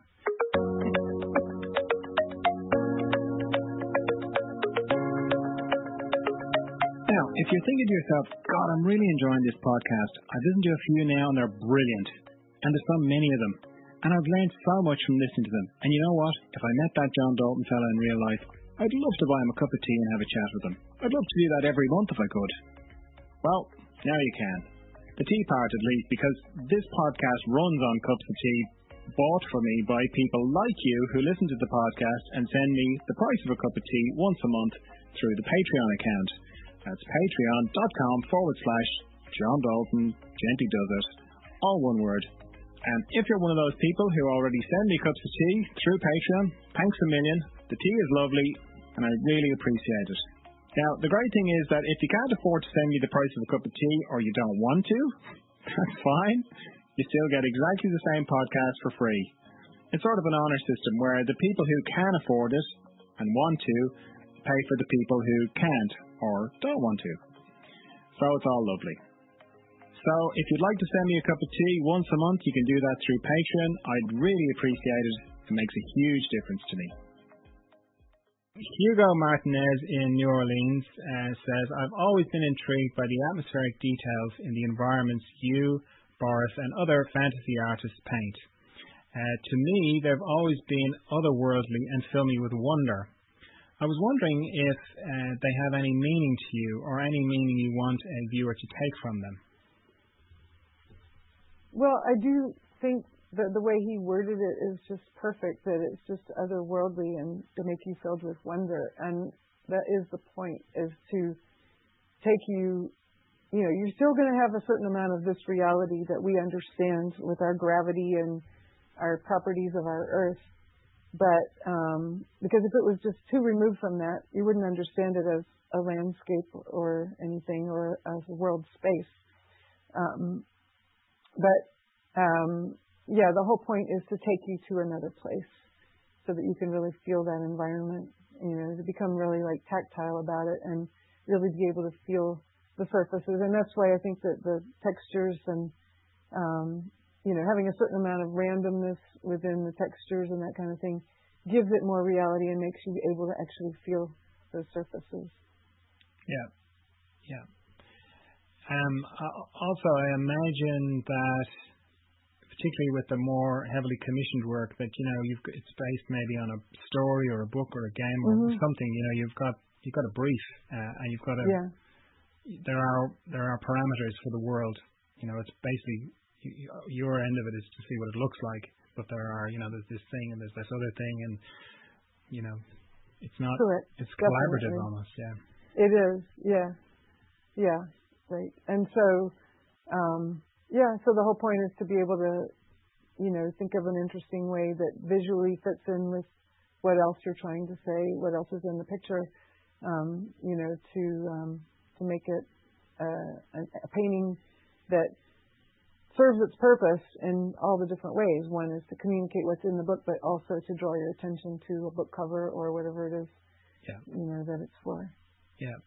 Do you read a lot of fantasy books, science fiction No, books, that kind of no? No. I really don't. Mm-mm. And did you ever? Yeah, I No, I didn't. I I've actually read more in, in the direction of like mythology and legends and that stuff, Oh, okay. uh, rather than fantasy. Um, I don't know why. I was thinking about this just the other day because I'm doing a going to be starting on a project that has to do with mythology, and I was thinking I like I like to read mythology so much more than I like to read fantasy, and I don't really know why. I think it's interesting. Hmm. It feels more like real to me. Isn't that weird? Yeah. Why is that? I don't know why. Doesn't make any sense. I'm, I mean, fantasy is the same thing. Can you see why would a person prefer mythology over fantasy? I don't know. Well, And not even mythology that I know of. I like to learn new mythologies that I've never heard about, and like how the what that what that means to the culture that developed it. yeah. Yeah, but- so it's not just that it's not like I only like Greek mythology that I'm accustomed to or something like that. But I'm saying that I I just really love the feeling of the idea of a people in a culture creating a mythology as a group, you know, and this has meaning to them. And Yeah. I guess the fantasy is just maybe it can be too much too all over the place. I'm not sure. I don't know. Yeah, well, I I think it's um, it's kind of what you're saying about somebody acting, and when they kind of read, they start to tip over into, oh, now I can see them acting. It's Mhm. kind of like um, because mythology was believed as a real thing. It wasn't, Mm, you know, this is a story. It was like there was a period in time when humans thought it was it was actually real. There were really gods up on Olympus. I mean, can you just don't you love it if we all thought that a chariot was going across the sky with the sun every day? Wouldn't that just be fun to think that, you know? Yeah, well, I mean, all we've I mean, if you that- actually believed it, it'd be so weird. Yeah, yeah, yeah. So I think, I think, I think that probably is a big factor in it because it, doesn't matter how good a fantasy story is. You know, it's like some part of you's gone. Yeah, this is just made up. Somebody just made this up. That's it. Yeah, Yeah. I think you're right. Yeah, and it's not to say I don't like fantasy literature. I just prefer mythology over it. Yeah. Yeah, yeah. Well, And I honestly don't really have much time to read anything at all. Honestly, I really don't. I I use my all my visual stuff doing Yeah. art and visual things, and so I listen to uh, stories and and books on you know Audible, and Hmm, um, I love listening to podcasts. Um, you know, and of course. yeah. I mean, seriously, I do. I really, I, I that's what I, I like to listen to people talking about their things. So I think. Yeah, cool. yeah. Oh, um, I, you you got me onto Art Halls. That's a great podcast. Oh gosh, yeah, isn't it so good? Yeah. Yeah, it's very good. If you listen, I haven't gotten to hear those last two chapters uh, of uh, Frida Kahlo, but I can't wait. Yeah, no, I, I went. I went started off on uh, Caravaggio. And the Mm, fir- the whole good. first the whole first hour is just basically a, a condensed, an Yeah. hour long conden- condensation of Christianity. And you know, honestly, hearing his um, story about Jackson Pollock was part of what got me to feel like I wanted to try some more abstract type things, just because understanding more about him as a person. And, Yeah. You know, not that I admire every single thing about him or even his art, but I I learned so much more about him than I thought there was, and even about his his paintings. I didn't. There were so many of his kinds of paintings that he had done. I don't know. I just saw it completely differently after Yeah. after understanding the man more. You know, Yeah, his yeah. No, story. it's, very good. It's a great podcast. Yeah. He's got a great voice, Yeah. great delivery, really well written. Oh yeah, he's so nice, much fun. nice level of irreverence that totally. Uh huh. I don't like. Yes. Uh, Did you see the movie about uh, Jackson Pollock with um, no. I haven't. I haven't. Oh yeah. Okay. That's, yeah. I That's do want to see it, but yeah. hmm Okay. So just going back to that person's question to Hugo's question, do they have any particular meaning to you other than this feeling of wonder? Um. uh, I'm just trying to think of particular paintings and fantasy backgrounds, particular meaning. I mean, I I guess I would say, you know, I tend to be somebody who I think in a symbolic way all the time, pretty much, and I wouldn't say all the time, but you know, I think in a symbolic way very often, and especially when I'm thinking about art of any kind of art. And so in my backgrounds, um, you know, I definitely do feel that there's a certain meaning to, like I remember once I was doing a painting um, that was supposed to have this really oppressive sky, and I just couldn't stand it to not put a little bit of light coming in because I just felt like this woman has no hope. I can't deal with it, you know. And so I just felt like she had to have that little bit of light coming in from the bottom, you know, that there was some hope there. And so that actually uh, was a, uh, was a background that quite literally, you know, I felt deep meaning for. You know, Yeah, yeah. you know, it's just something that probably nobody would even notice it, but Yeah. um, yeah. Okay. So yeah, I mean the atmospheres they they do affect you know us, and they tell part of the story of whatever's going on in the painting. So Yeah, um, yeah. definitely the background is every bit as much of the story as as whatever is the main thing happening. Yeah. Yeah, yeah. Um, oh yeah, just while you were, um, it occurred to have you, have you um, read or listened to Mythos um, by Stephen Fry? If you like myths and mythology. Oh, Stephen Fry. Wait, wait, I love Stephen Fry. What are you talking about? Tell me what what are we saying?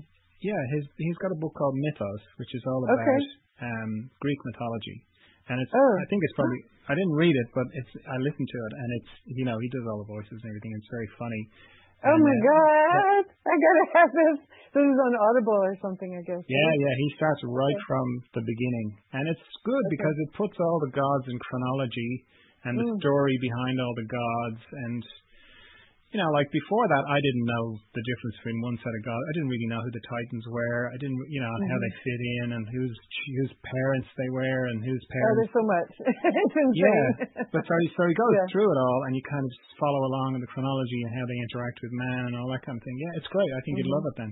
I would definitely love it, and I am gonna get that for sure. Thank you. Uh, Jonathan Martin Ives in Colorado says, "Would you ever do another sculpture series like the Biker Angels?" I would love to do it. Honestly, that was something that was presented to me from the Franklin Mint. Um, I don't know if you if you know who they are, John. Franklin Mint was a company that um, I don't. I guess they're still around, but they're very very limited now because they changed the way they did everything. Um, but at the time, it was a company that made a lot of different products that were um, decorative things for your house, and uh, so anyway, they had um, at, at the time that they brought Borsony into their world was an amazing time because they had like basically a whole little town that was them. I mean, it wasn't really a town; it was a building, but it took up so much space and it had so much going on. They actually had their own zip code, and um, they really did. And Yeah, so the we same visited with there. uh, Hallmark, I think. Hallmark. Is Yeah, it's just it was that kind of thing. So they they had their own little little world there, and they did everything there at one time. They did entire production there and everything, and um, then it kind of got watered down when they started outsourcing certain things, and then it changed. Uh, I guess the owner um, changed what she was doing. She decided to do other things, and so they sold it, and it just changed a lot. So. Um, anyway, they don't. I don't think they're making anything remotely like what they were at that time. But um, I did enjoy very much designing those sculptures. Now, I didn't sculpt any of the things that were in that series. I did the the drawings and the designs for them, and I worked with the sculptor. They would make a maquette, and then they would send pictures of it, or I'd see it in person, and then I would tell them adjustments to make or things like that. You know, but they were excellent sculptors that knew what they were doing.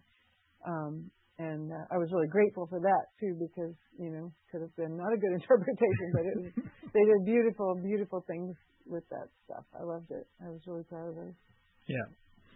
So you're open to it, but nothing's on the horizon. Yep, yeah, it's not something I would put into production myself, or I would like go through the motions of making it happen myself because I've got other things I'd rather be doing if I'm just doing my own thing. Yeah. But if someone came to me with this idea and they had all the mean the means to make it happen, I'd be definitely open to to be uh, involved in something like that. It's Right. fun. Yeah. Uh, H Fish in Australia says, um, please ask why there is no plain talk when many artists describe their work. The uh, quotes artist speak is just gobbledygook. I think that might mean gobbledygook. Yeah, I saw that question. I thought that was a really good question, um, and I think I think a lot of artists are just not that used to talking about their art, um, possibly. And it is a whole nother skill, a whole different skill to talk about your art.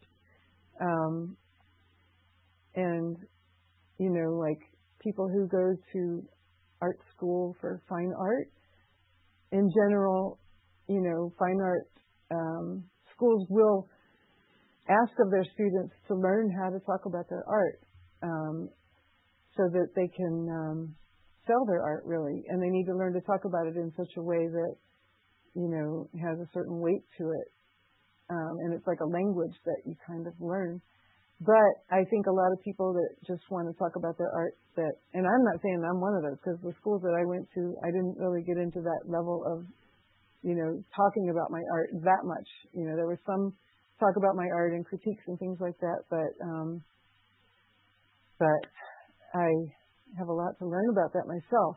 Um, I would say art is something that's kind of not that easy to always describe directly because there's certain certain things about it that are kind of like experiences that don't have words and they might be better described in pictures and that's partly why it's not easy to talk about it. Um, now when you're talking about process, like how to paint or how to draw or how to make art of any kind, um, you know, I think that's also something that you kind of have to learn how to talk about. And um, if you're just a self-taught artist, you you might just happen upon these things and you you learn them. You don't necessarily think them out in words because you're not really teaching anybody else. You're not talking to anybody else about it. Yeah. So it's really a language that you have to learn. And, and I think if somebody is doing that on purpose, it's just because they don't really have anything to say. Um, because maybe they're just trying to sound like, you know, I don't know, trying to sound like it's more than it is or something. Or maybe they don't understand it themselves. Why? Maybe their art is really good, but they don't, they haven't analyzed it verbally to be able to describe it or something like that, you know? Um, yeah. I think, you know, verbal skills are very different from art skills, right? And that's why Yeah. sometimes you have people who are really excellent teachers, but they're not necessarily that great of an artist, or vice versa. Somebody's a really great artist and they're a terrible teacher, you know? Yeah. It can happen. So, Yeah.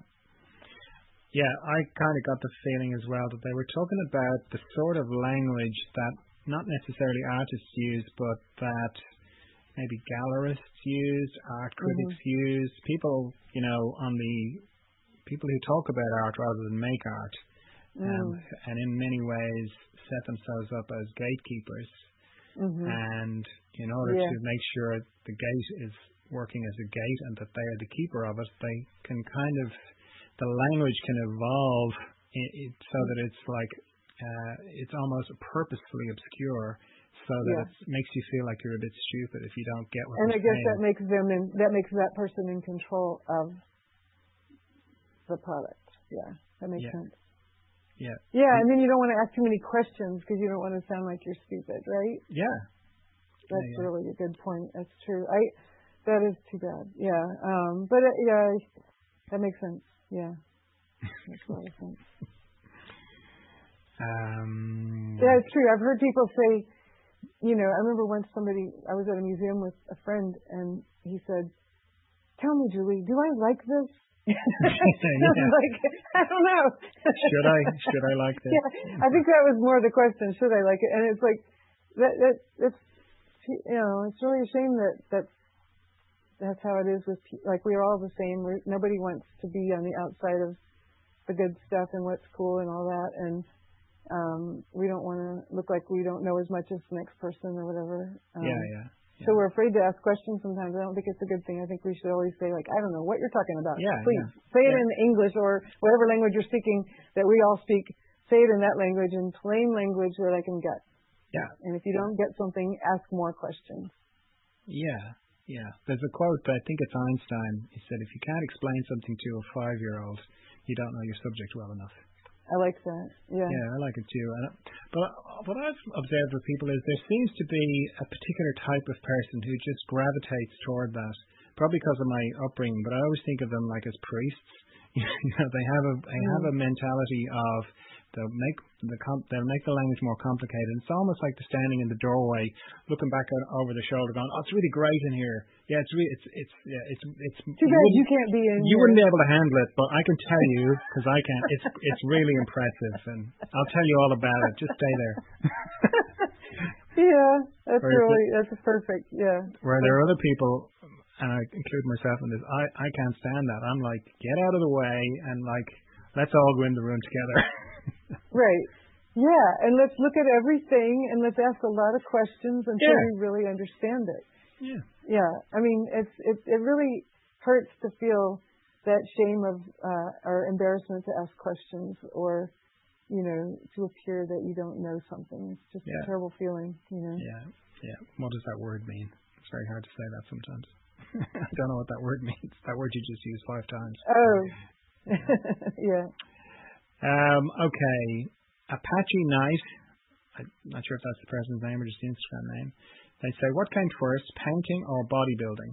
And in what way do they influence each other to you?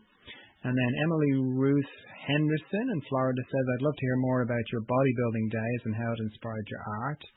And then Sarah Griffin in Connecticut said, Yes, this. You inspired me with your art as well as bodybuilding. And then um, Serene, or maybe it's Serena, uh, Yo- Yoshiko says, What came first, love of bodybuilding strength slash physique, or love of depicting anatomy? As an artist and recreational lifter, I find that the two balance each other. I have to say that I was inspired by your art from an early age. The way you married strength with beauty was so empowering for me as an atypical tomboy. So, lots of questions about really bodybuilding and art. And art. Yep. Yeah.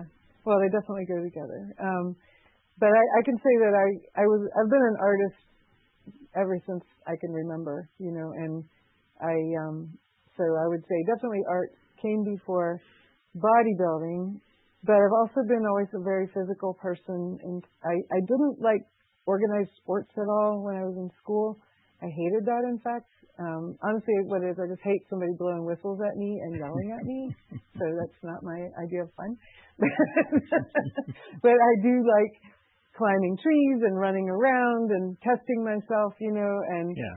um, doing things that are challenging for me. I love that. And I studied a lot of dance and gymnastics and uh, things like that when I was a kid, but um, and even as an adult, not gymnastics, but dance. But anyway, um, so I've always had this physical inclination to do things like that, and I um, got into bodybuilding when I was uh, in my early 20s, and really enjoyed very much the whole the discipline of it and things that I learned from that are just irreplaceable. Um, but I had already been involved in art all along. I hadn't started painting yet the way I paint now. So painting that way came after bodybuilding. But um, it all, I would just say that they both are just part of who I am Yeah. as a human, and so they really did come together. Um, and the, the, I really like that was mentioned about being empowering and all that, and the strength in the paintings, because that's one of the things I love about Boris's art. Um, before I knew him, was his way of these powerful women in his paintings and the powerful men, Hmm. but just that sense of um, the powerful people there. And um, then when uh, when I started doing my own paintings, I really wanted to always, you know, make that feeling of the empowered uh, women in the paintings. Um,